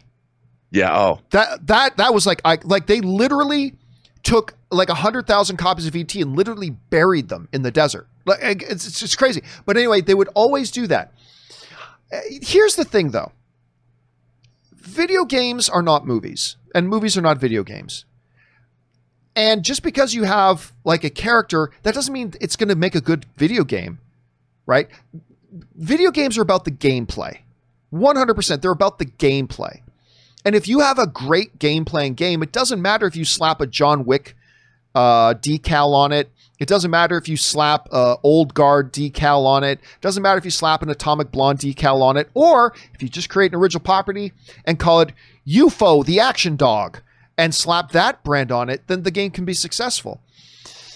But we do love associating our our favorite media. So I got to tell you, if I had to pick one, uh, I I would be down for trying a John Wick game because that just seems to lend itself to that. Rob, if there was one movie you could pick out right now that you would think would make a good translation to a video game, just because the the nature of the IP, what do you think it would be?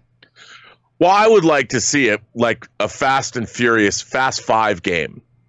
You know, where you play fast, like you have to rescue Vin Diesel, and then you have to you you, you I mean, it would be ex- an expansion of the franchise, but uh, the different missions, like you, I would love it. You have to work in tandem with another character to pull.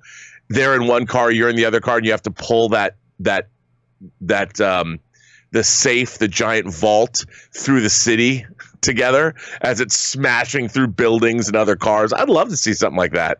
I'd play that game. All right, let's move on here. Todd S writes, "Hey John, I know you're a big fan of the Airwolf and Knight Rider themes. I am. That's two of the best themes ever in the history of television. Uh, there is a girl on YouTube named Samara Ginsburg. She plays them on the cello." I'll talk about that in a second. Uh, but it's her in eight different videos blending together to do the theme. It's great. Airwolf for eight cellos. I listen. I have I've never heard of her, but I'm going to go check that out. I am a sucker for cello players um, who don't play traditional stuff. Like for example, there's this group, these two guys, Rob. I don't know if you if I've talked to you. Oh, about them I before. know that the two, yes, Two cellos. They're called. yes, and they're they rule. fantastic. rule. They're fantastic. It's just these two like Czech Republic guys, I think, or something like that. That they just play. The two guys play cello, and they. You put it best. They rule. They Ann and I have gone to see them live twice. We actually Oh, really? went to. They actually played where they hold the Oscars at the um, uh, the Dolby the, the Dolby Theater where they hold the Oscars. They did a show there, and Ann and I went to go see them about two years ago. Play there. Um, if you guys want to see something really cool, go look up Two Cellos Thunderstruck on on YouTube. And that'll give you a sense. But they do originals as well, blah, blah. And, you know, I was just watching the other day, I sat down, Rob, to watch the Hans Zimmer live in Prague concert where it's he's awesome. playing a lot of the, the the DCEU stuff. And I watched it because I wanted to see his Superman theme. It's, oh, but, you know, they've got, uh, what's her name? Something Tina- Gao? Tina, Tina Guo. Gao. Guo? Or is it Gao. Gao or Guo? Whatever.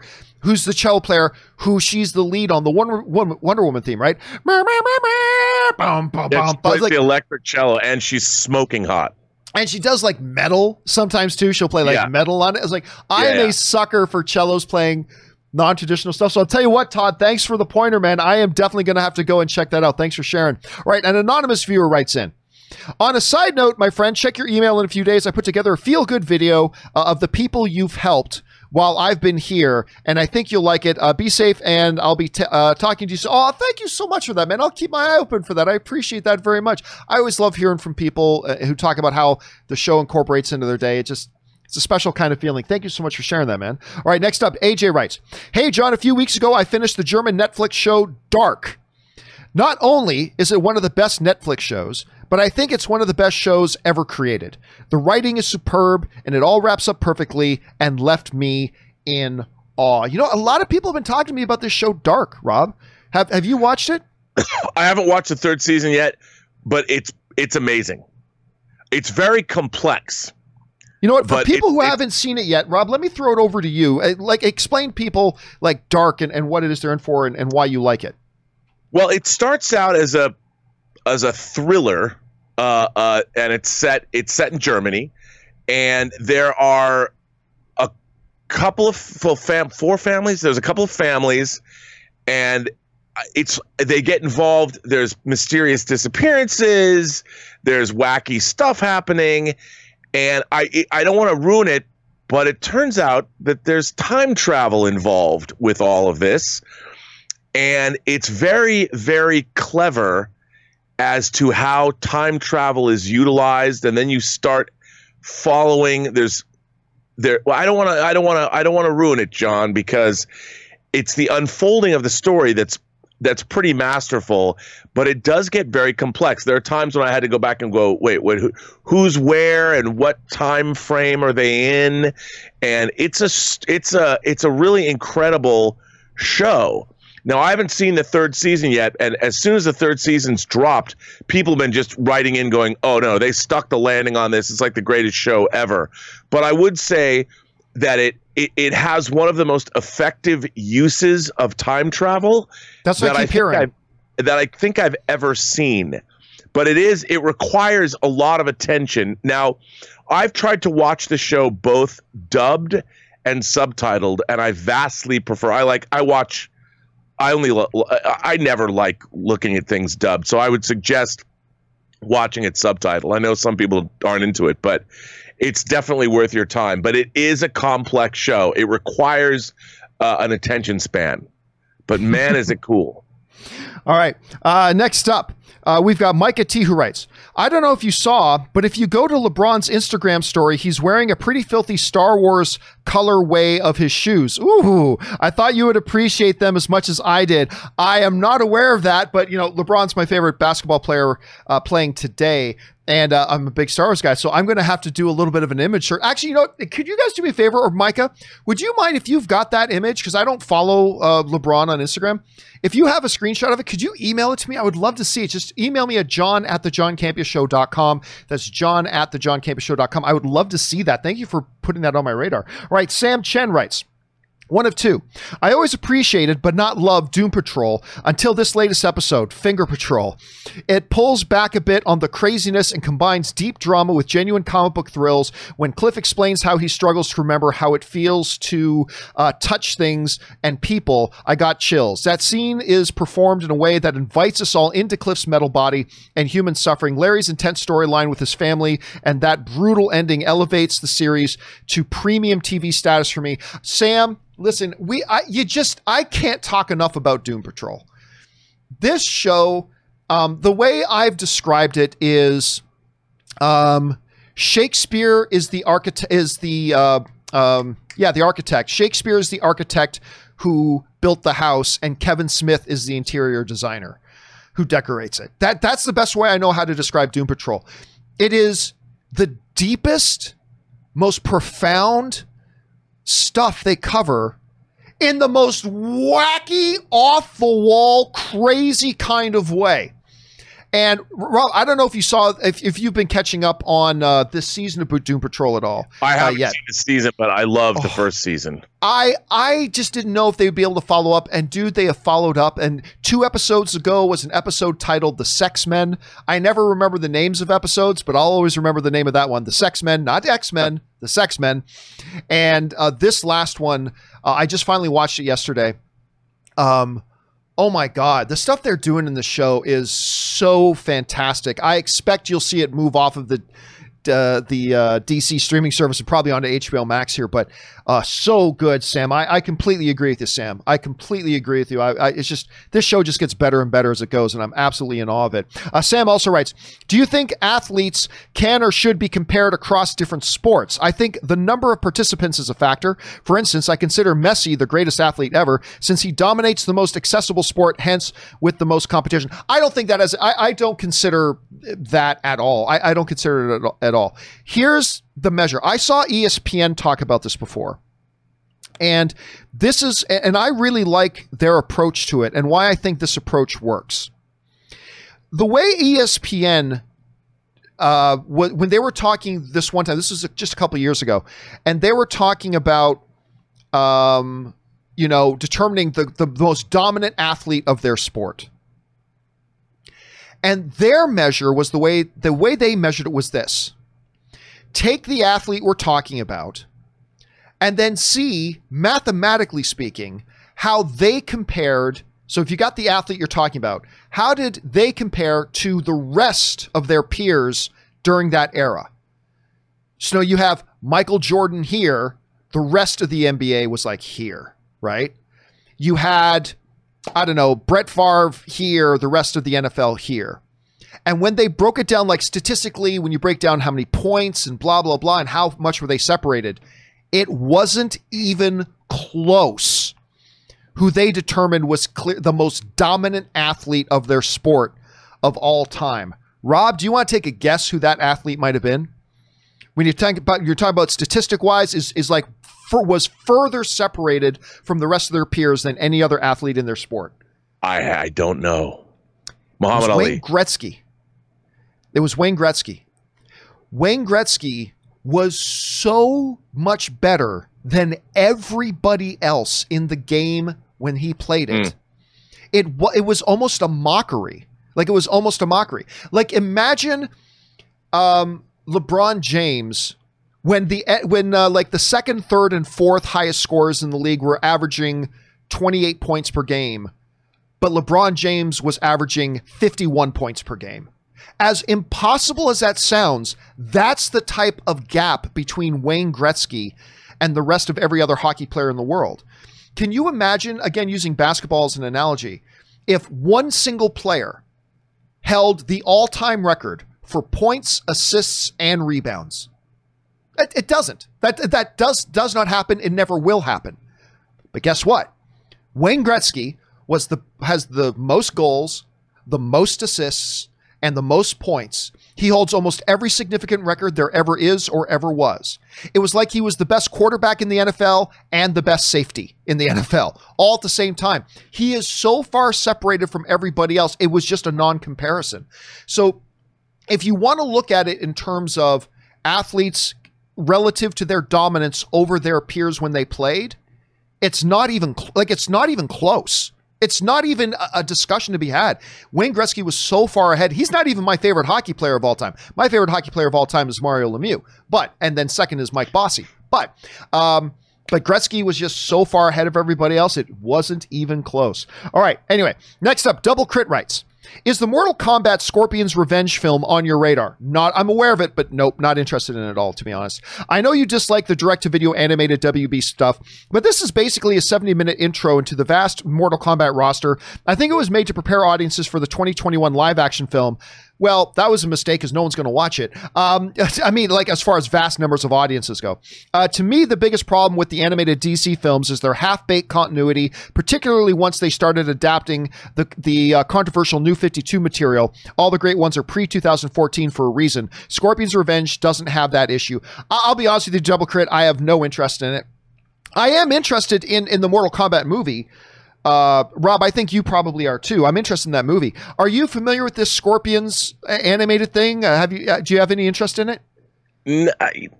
No, I, I mean, look, I've liked a lot of the Dis, uh, the uh, DC animated films. You know, I own a lot of them, but I I'm not.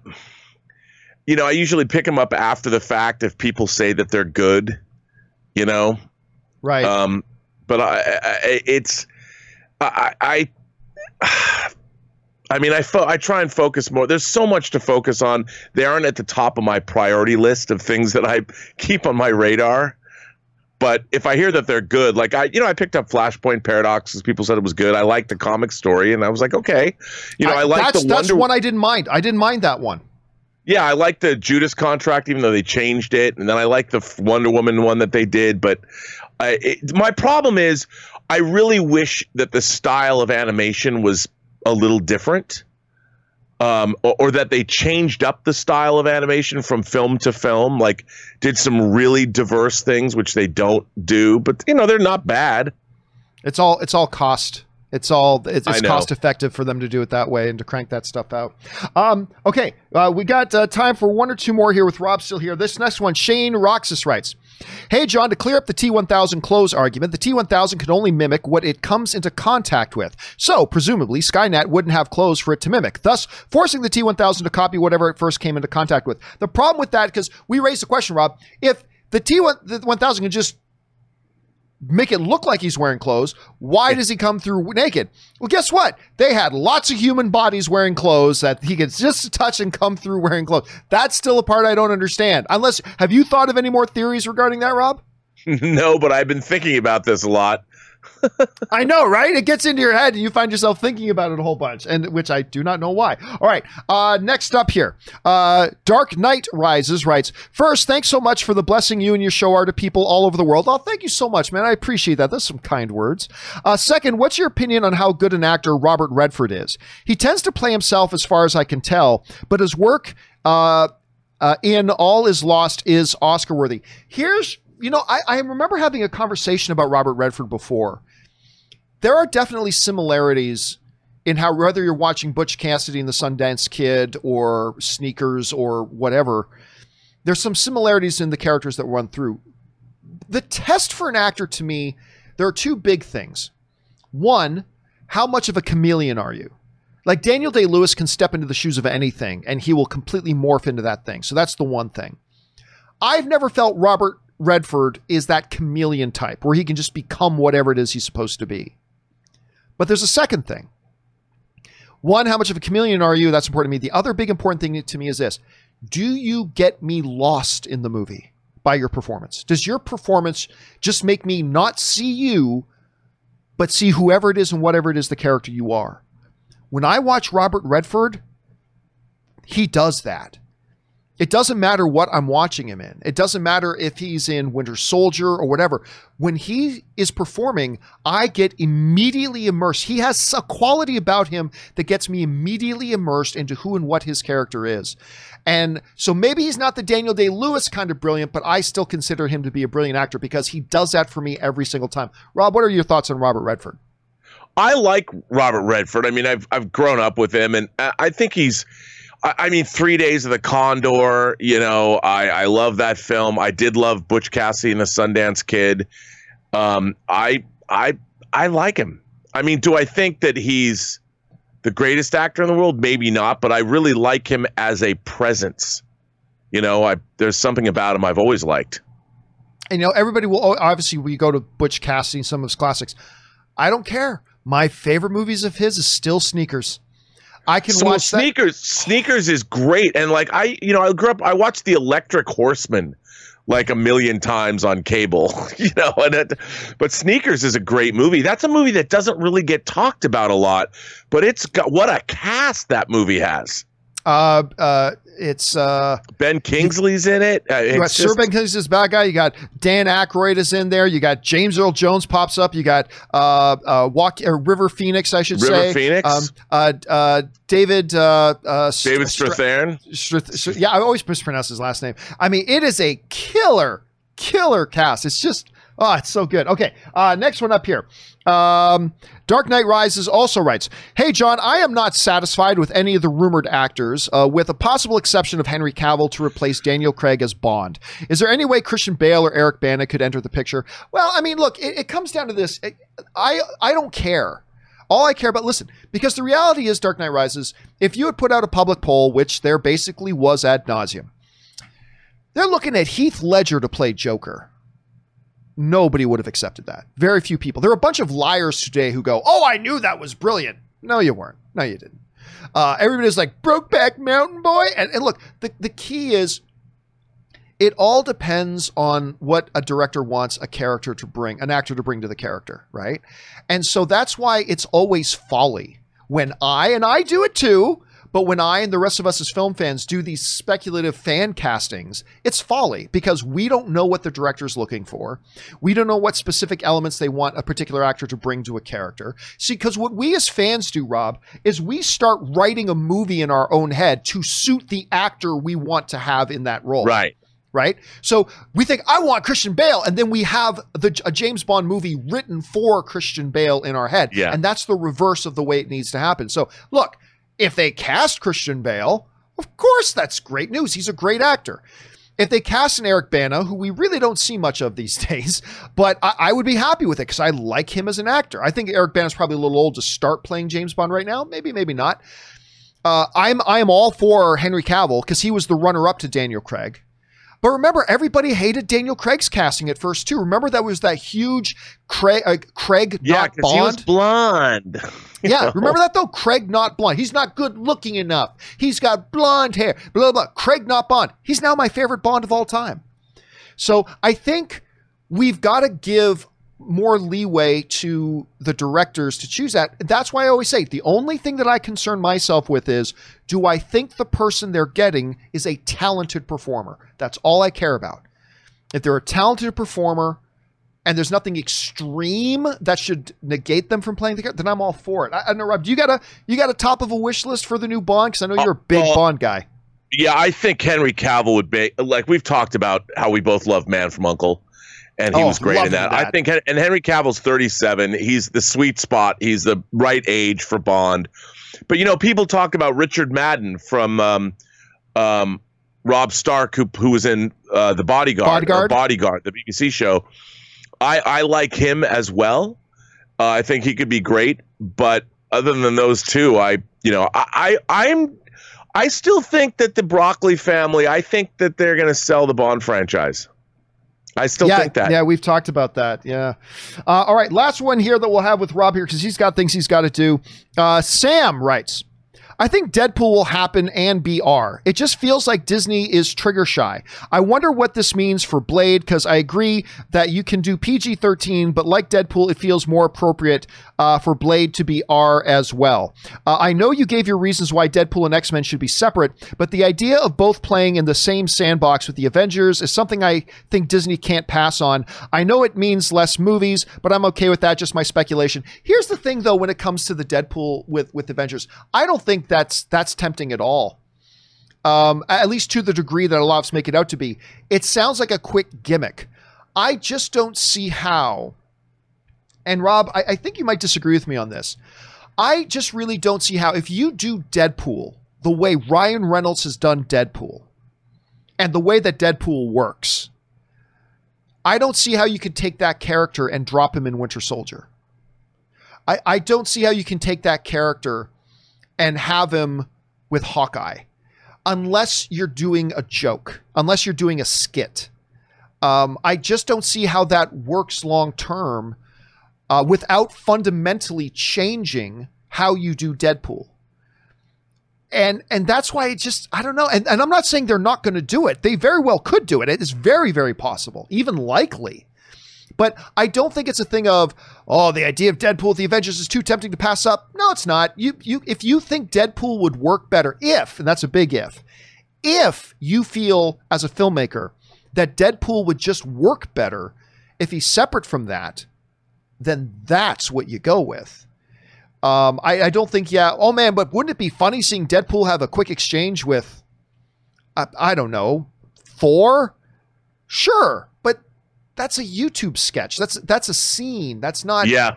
a franchise. But- So I I don't know. That's just kind of how how I feel about it. Um, whether it'll be R again. Look, I still think the best way to do it is keep Deadpool rated R and keep him separate from the main MCU. Just like they had him sort of separate from the X Men universe, where with some little, you know, jokey overlaps. Of course, how come you were the only two X Men in the mansion? You know that sort of thing. I think that's the best way to do it, but I don't know that that's way. I, they very well could go PG thirteen Deadpool in the MCU. I don't know, Rob. You got a thought about? Do you think maybe the idea of a Deadpool in sharing a scene with Thanos or, or sharing a scene with Thor or sharing a scene with Hawkeye is is too tempting for Disney to pass up? No, I, I don't think that would work either. I mean, as much as look, as a comic book fan, cro- my whole life, crossovers are fun, but I just don't think there is a tone that the MCU has built up over all of their movies 23 films now, 25 films if we ever see Black Widow and Eternals, and however many TV shows we're going to get. And I just don't think Deadpool fits into that. It would shatter the tone of all 23 Marvel movies uh, that we've seen now if Deadpool were to come in. Now, you could maybe, I, I and if you were to turn Ryan Reynolds' performance into the Deadpool, into a Deadpool that I think is palatable in the Marvel Cinematic Universe, it wouldn't be Deadpool anymore. You know, I like the fact that I take the Marvel Universe seriously. They haven't dumbed it down. They haven't added some wacky characters like in a Transformers 2 with clanging metal balls together. You know, hmm. they haven't done that. With all the different characters they've introduced and all the heroes, there is an earnestness to that storytelling that I don't I don't want to see disrupted. I like what they've done. You know, to me, it's funny when Tony Stark and Doctor Strange at the beginning of Infinity War are going at each other and they're talking about ice cream or whatever. I, I, that's funny and that's its own brand of humor. I don't need Wade Wilson to be dropped in the middle of it doing what he does. I don't think it would work. Now, I, I will say, if if anybody could figure out a way to make it work, it's Kevin Feige Yep. Uh, I, I, just, but I mean, that's, but who, so who knows? Who knows? Let's just, we're still a ways off from finding out. Anyway, Rob, I know that's all the time you got here with us today, but in the meantime, my friend, it's always an honor having you here. Whereabouts can people find you in your adventures online?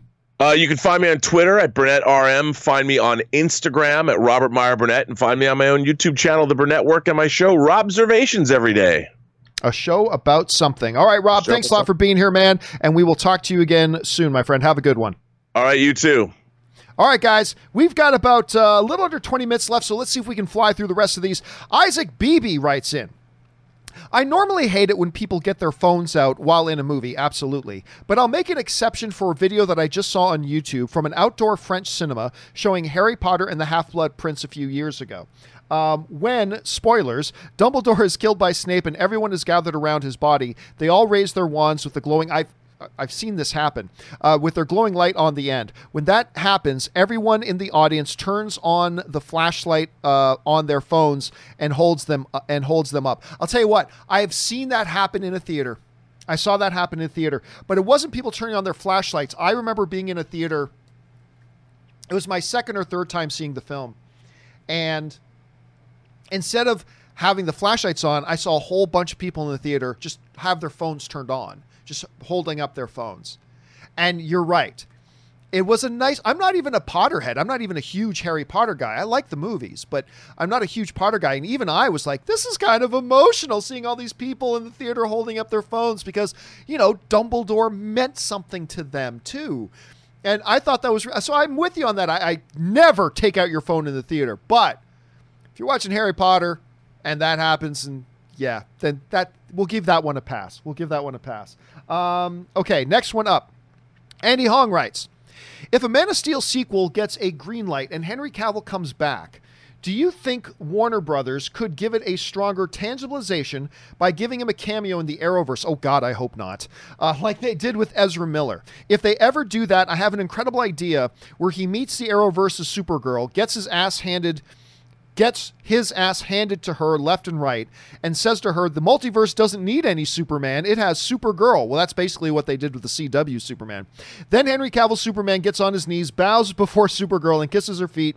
Let's be honest, if they ever did announce that Henry Cavill was showing up on Supergirl for a cameo, that idea, sadly, is an actual possibility that would cross our minds. It certainly would cross through the CW's and or Arrowverse's producers' minds. Oh no, that's that's part of the big reason why I never want to see that happen.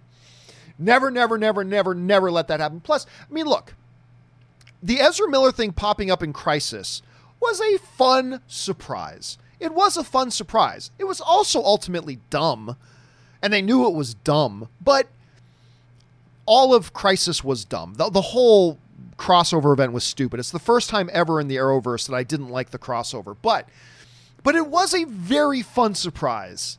It was a super fun surprise. And it also served a function as a way of saying, hey, everybody, we haven't forgotten about making a Flash movie yet. We'll never talk about Ezra Miller, you know, grabbing a woman by the throat and throwing her to the ground, but we'll never discuss that. But don't forget, we're still making a Flash movie. Um, so, no, I don't think they'll do that with Henry Cavill. And you're absolutely 100%, Andy, right. If they Warner Brothers ever hinted that they were interested in, you know, cameoing Cavill Superman in there, immediately the Arrowverse's producers are, how can we make him job to, to our Supergirl to make Supergirl look even better? You know they do that completely because that's what they did to their own Superman. Anyway, uh, Sozin's Comet writes, A decade ago, M Night made me avoid The Last Airbender because I thought the show was was as bad as his movie. Thanks to you, okay, M Night made you avoid the TV show The Last Airbender because I thought the show was as bad as his movie. Thanks to you, I watched the show last month and I loved it. But I can't help feel disappointed in the middle finger M Night gave to lifelong fans. Well, no, listen, listen. Here's the problem. Did M Night do a good job making Avatar: The Last Airbender the movie? No, he didn't. Was he giving a middle finger to anybody? No, fuck no, he wasn't. He tried his best. Like I, I, it bothers me when when fans and and listen, I I'll I'll cop up to this as well. I think I've been guilty of this too myself. But it does bother me when fans take personal offense to what you know a filmmaker making a movie that they didn't like right that they just didn't like when you look at avatar the last airbender it's not like he didn't do anything in that movie that was a betrayal of the show or a betrayal of the characters he tried. He tried. He wanted to make because you're a special kind of stupid if you didn't think that M Night wanted to make a great movie that people loved. Of course he did. He thought he was the next Spielberg. He wanted to make an Avatar: The Last Airbender movie that people were going to celebrate and love and enjoy, and he tried his best to do it. And he failed miserably. The movie's terrible. It is, but it is in no way there there's no decisions in there that was completely I just did this to bug that. No, no. You could tell he was trying to make an Avatar the Last Airbender movie. And he tried his best and it didn't work out. Tried his best and he didn't work out. Which which is a different situation by the way. We were just talking about you know the CW and Superman and Supergirl. Well, they specifically intentionally you know turned Superman into a jobber. That's an intentional decision. I don't think there was anything like that in uh, M Night's Last Airbender, I think he tried and he just failed. But I 100% believe his intentions were to make a movie that audiences would love, that Last Airbender fans would love, and it would be a gift to them and, and a gift to himself. And it just didn't work. So I don't think Shyamalan was giving anybody the finger. I, I think he was probably as disappointed as anybody else. Uh, that just the movie didn't turn out the way that he would hoped people would he would hope people would love it. They didn't, and it's just it's too bad. But but I don't think that was him giving a finger to anybody. I really don't. Uh, he just failed. All right, Hero Fans Productions writes, "Hey John." Have any of you guys watched Dark on Netflix? Well, we just talked about that. I have never watched it yet, no, but I know a lot of people have, and a lot of people have written in and told me I should give it a shot, and I will at some point. I will at some point try out Dark. Uh, finished the third and final season, and this series has become the best show I have ever seen. Complex and convoluted, uh, in favor of the story and its characters. You all need to watch it again. Well, Rob was just talking about it. He's seen the first couple of seasons. I have been hearing nothing but great, great things about it from you guys. So I have got it marked down that I'm going to start watching that. Hopefully, within the next month or two, I'll have a chance to sit down and start watching it. I got a few things in queue in front of it, but uh, everybody's really getting me turned on to this hero fan. So I am going to do that. Thank you for adding your voice to the growing list of recommendations for it. I appreciate that, man. All right, Estevel writes. What's up, John? I don't know if you've talked about this, but YouTube TV has uh, yet again increased their prices from $50 a month to 65. This is totally outrageous, especially during this pandemic where no major sports are even happening. Any thoughts on it? Yeah, I, I have addressed this, and it's the totally unpopular opinion. I don't think it's outrageous. Now, I've got issues with YouTube. But to be fair, um, I don't think that that price increase is outrageous. To me, now listen, I have you if you've watched me for any period of time, you know I have tried all the television streaming services. I've tried them all. I did I did DirecTV's version of it. I did Hulu Live TV's version of it. I did Sling TV. I actually quite like Sling TV. Sling TV is pretty good. Uh, I did Sling TV's version of it. I have tried almost every service that streams the live television stuff. I've tried them all. YouTube TV, and I didn't want it to be, but YouTube TV is by far the best one. It is by far the best one. And it by far has the most channels, most selection. You have unlimited DVR. On top of all that, you can go back. Like, for instance, I can't remember what the show was, but Ann and I were, were going to watch a show. I'm like, wow, I wonder if we search for it, we'll find old episodes. You search for the show, and it brings up all the previous episodes too. So I don't even need the DVR because I mean, it is a remarkable service. It's great. And believe me, I did not want to like YouTube TV that much because you guys know I'm even questioning whether I want whether or not I want to keep my show, the John Campea show, on YouTube or not. I, have been struggling with that question for like the last almost year.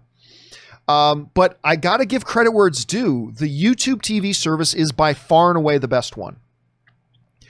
And when you consider the service that you're getting for it and all the stuff that's included in it and what you're able to do with that service, I would still contend that while a sudden $15 price jump is steep,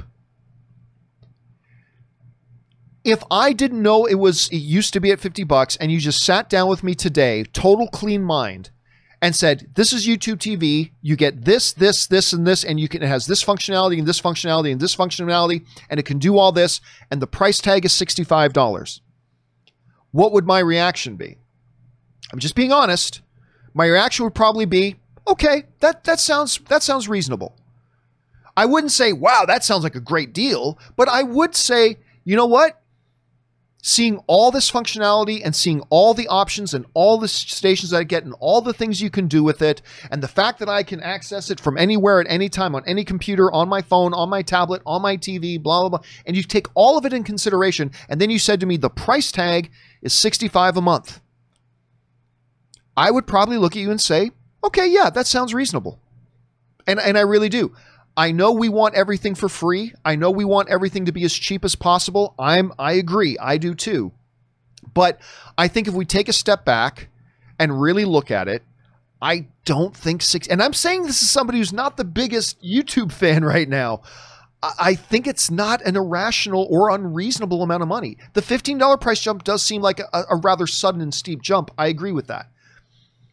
But at the end of the day, 65 bucks, because you got to remember, you're talking to a guy who back in the day used to spend like $120 a month on my cable package before I became a cord cutter.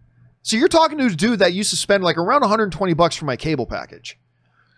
Um, so I I still I think it's not bad, and I know that's not the popular thing to say. I know the popular thing to say is whenever anybody increases a price, let's act outraged. I get it, and that $15 price jump does seem steep. Not going to disagree. But at the end of the day, I look at the service and see what I'm getting, and then I look at the price tag of $65. I got to say, for me, I don't think that's an unreasonable price tag. It could be cheaper, yeah. It's not a great deal, no, but I think it's reasonable. And uh, I know there are many people who disagree and many people who have other thoughts on that, and I respect that. I do, but that's just kind of my take on it, Esteval. Uh, anyway, here, here's hoping they don't now suddenly in three months jump it up to 80 because then we go from reasonable to maybe getting unreasonable. But anyway, Russell Amador writes. Hey, John. Um, I got one question. Where are all my Chucky fans at? Anyone out there, or is it just me? Anyways, new teaser trailer for the TV series coming next year with uh, Brad Dourif uh, set to voice the killer doll once again. I'm a fan of the franchise. I'm so hyped. Yeah, listen, I got to. I'm not a big fan of the of the um, of the Child's Play franchise. I'm not. Uh, I really like the first one, but I haven't been a big fan of it since. I got a bit of a kick out of the latest one, though. The latest movie where Mark Hamill does the voice of Chucky. I got, I got a bit of a kick out of the one, I gotta say. So I'm actually not all that interested in the TV series. But then again, I wasn't interested in Doom Patrol either. And now I love it. So we'll see what, uh, how it turns out once it comes. But I haven't seen the new teaser yet. I'll keep my eye open for it. All right, KW Garrett writes. If there are 10 Best Picture nominees next year and no more 2020 films get released, over under 30% that Bad Boys 3, Sonic, Scoob, and Bloodshot get, get, get Best Picture nominations because that'll be hilarious. Well, I'll tell you what, KW Garrett. The Oscars have already announced that they have changed. Like, so they've moved the Oscars off February, I believe, into March or April. No, they've moved the Oscars to April. And the deadline is not December 31st now. The deadline is mid February. They've already changed that to make some accommodations for the shifting schedule. But I'll tell you this if no more movies come out in 2020, they'll just cancel the Oscars for this year. And it'll be unfortunate, and they'll just kind of lump in what few movies did get released this year into the next Oscars. But I just think they simply won't have an Oscars in 2021. Uh, if no other movies come out in 2020, that's a big if. But if that were to happen, I just think they would cancel the 2021 Oscars and just ball it all up into a 2022 Oscar. So we'll have to wait and see. All right, Optimus Prime Rib writes If slash when a COVID vaccine becomes available, will you get it? Uh, many say it is the key to get back to normal without all the fear, but many also think uh, that it will be rushed and unsafe. If too many people don't take it, it could make um, this last even longer. Um, I mean, it all depends. Listen, if they wanted to rush out a vaccine before it was properly tested and properly scienced, they probably would have had it out already. I think they are going to be very careful and very cautious, and they're going to release it when they believe it's ready to release. At that point, yeah, I'll probably take it. Probably. Uh, I might do like I do with my technology. Like when a brand new piece of tech comes out, I wait like two weeks. I wait two weeks to see if all the people who bought it first start reporting any major problems with it. Then I go, okay. And then I jump in and buy the tech. So what I might do is kind of stay isolated uh, in my home and wait till the first round of people take it and say a couple weeks pass everything's good? Okay then maybe i'll go and take it. So we'll have to we'll have to wait and see. But i don't know. I haven't sat down to really fully educate myself on it yet because it's still so far away. But as we get closer i'll try to educate myself on it more. All right julius a. Goodwin writes this may be a little outside of your area but have the big movie chains not considered getting a loan from the government to stay in business? I doubt it would be any better for the economy to have another business go under due to covid-19 i don't think that's an option that's on the table and I don't think taxpayers would respond. I already think the government gives out too much money to, to corporations, but I don't think the public would respond really well to tax dollars being given to bail out the industry. Although I think there is a business case for our culture and society to make sure, and for the economy to make sure those businesses stay in business because there's going to be a big financial repercussion if those things go under. It might be in our country's best interest if they do stay open and maybe worth a bail, but I don't think that's an option that's on the table right now. Believe me, the theaters would take any handout the government wants to give them. Of course they would take it. But I just don't I don't think right now that's an option that's on the table. All right, guys, just time for one or two quick more ones. And even though we're close to the end, but we got to wrap it up here in a second. Mr. Kingtail writes, with the movie theaters likely staying closed until 2021. By the way, we don't know that that's likely. One analyst is saying that, but we, I, I, I would, I would withhold saying that is likely at this point. I think it's possible. I don't, I wouldn't say it's likely. Staying closed until 2021. Do you think there is a chance that drive-in movie theaters make a comeback? The idea seems very plausible. A kiosk system of sorts would even be implemented for tickets and refreshments. Well, listen, we already see Walmart is turning 150 of their parking lots into drive-in theaters. Amazon has started doing pop-up drive-in theaters. The the right now the Rose Bowl in Pasadena, the iconic Rose Bowl has been turned into a drive-in theater. Ann and I went there the other day. Yeah. I, actually, Ann and I are planning to go to the drive-in again this weekend. We're going to go see. Uh, I think we're going to go see Batman '89 uh, this weekend at the drive-in. So yes, we are already seeing movie theaters making a bit of resurgence. The problem is does that become permanent? I don't think so. But right now, it's a great option. Ann and I went to go see. Um, uh, what did we go see the other day? I can't remember now. Ann and I went to go to the drive-in the other day, uh, last week, and had a ball. It was the first time Ann ever went to a drive-in theater. Had an absolute blast, and we're looking forward to going again this weekend. All right, last question we'll take today. Uh, this one comes to us from Man of Steel, who writes: The other day you mentioned the TV show Airwolf.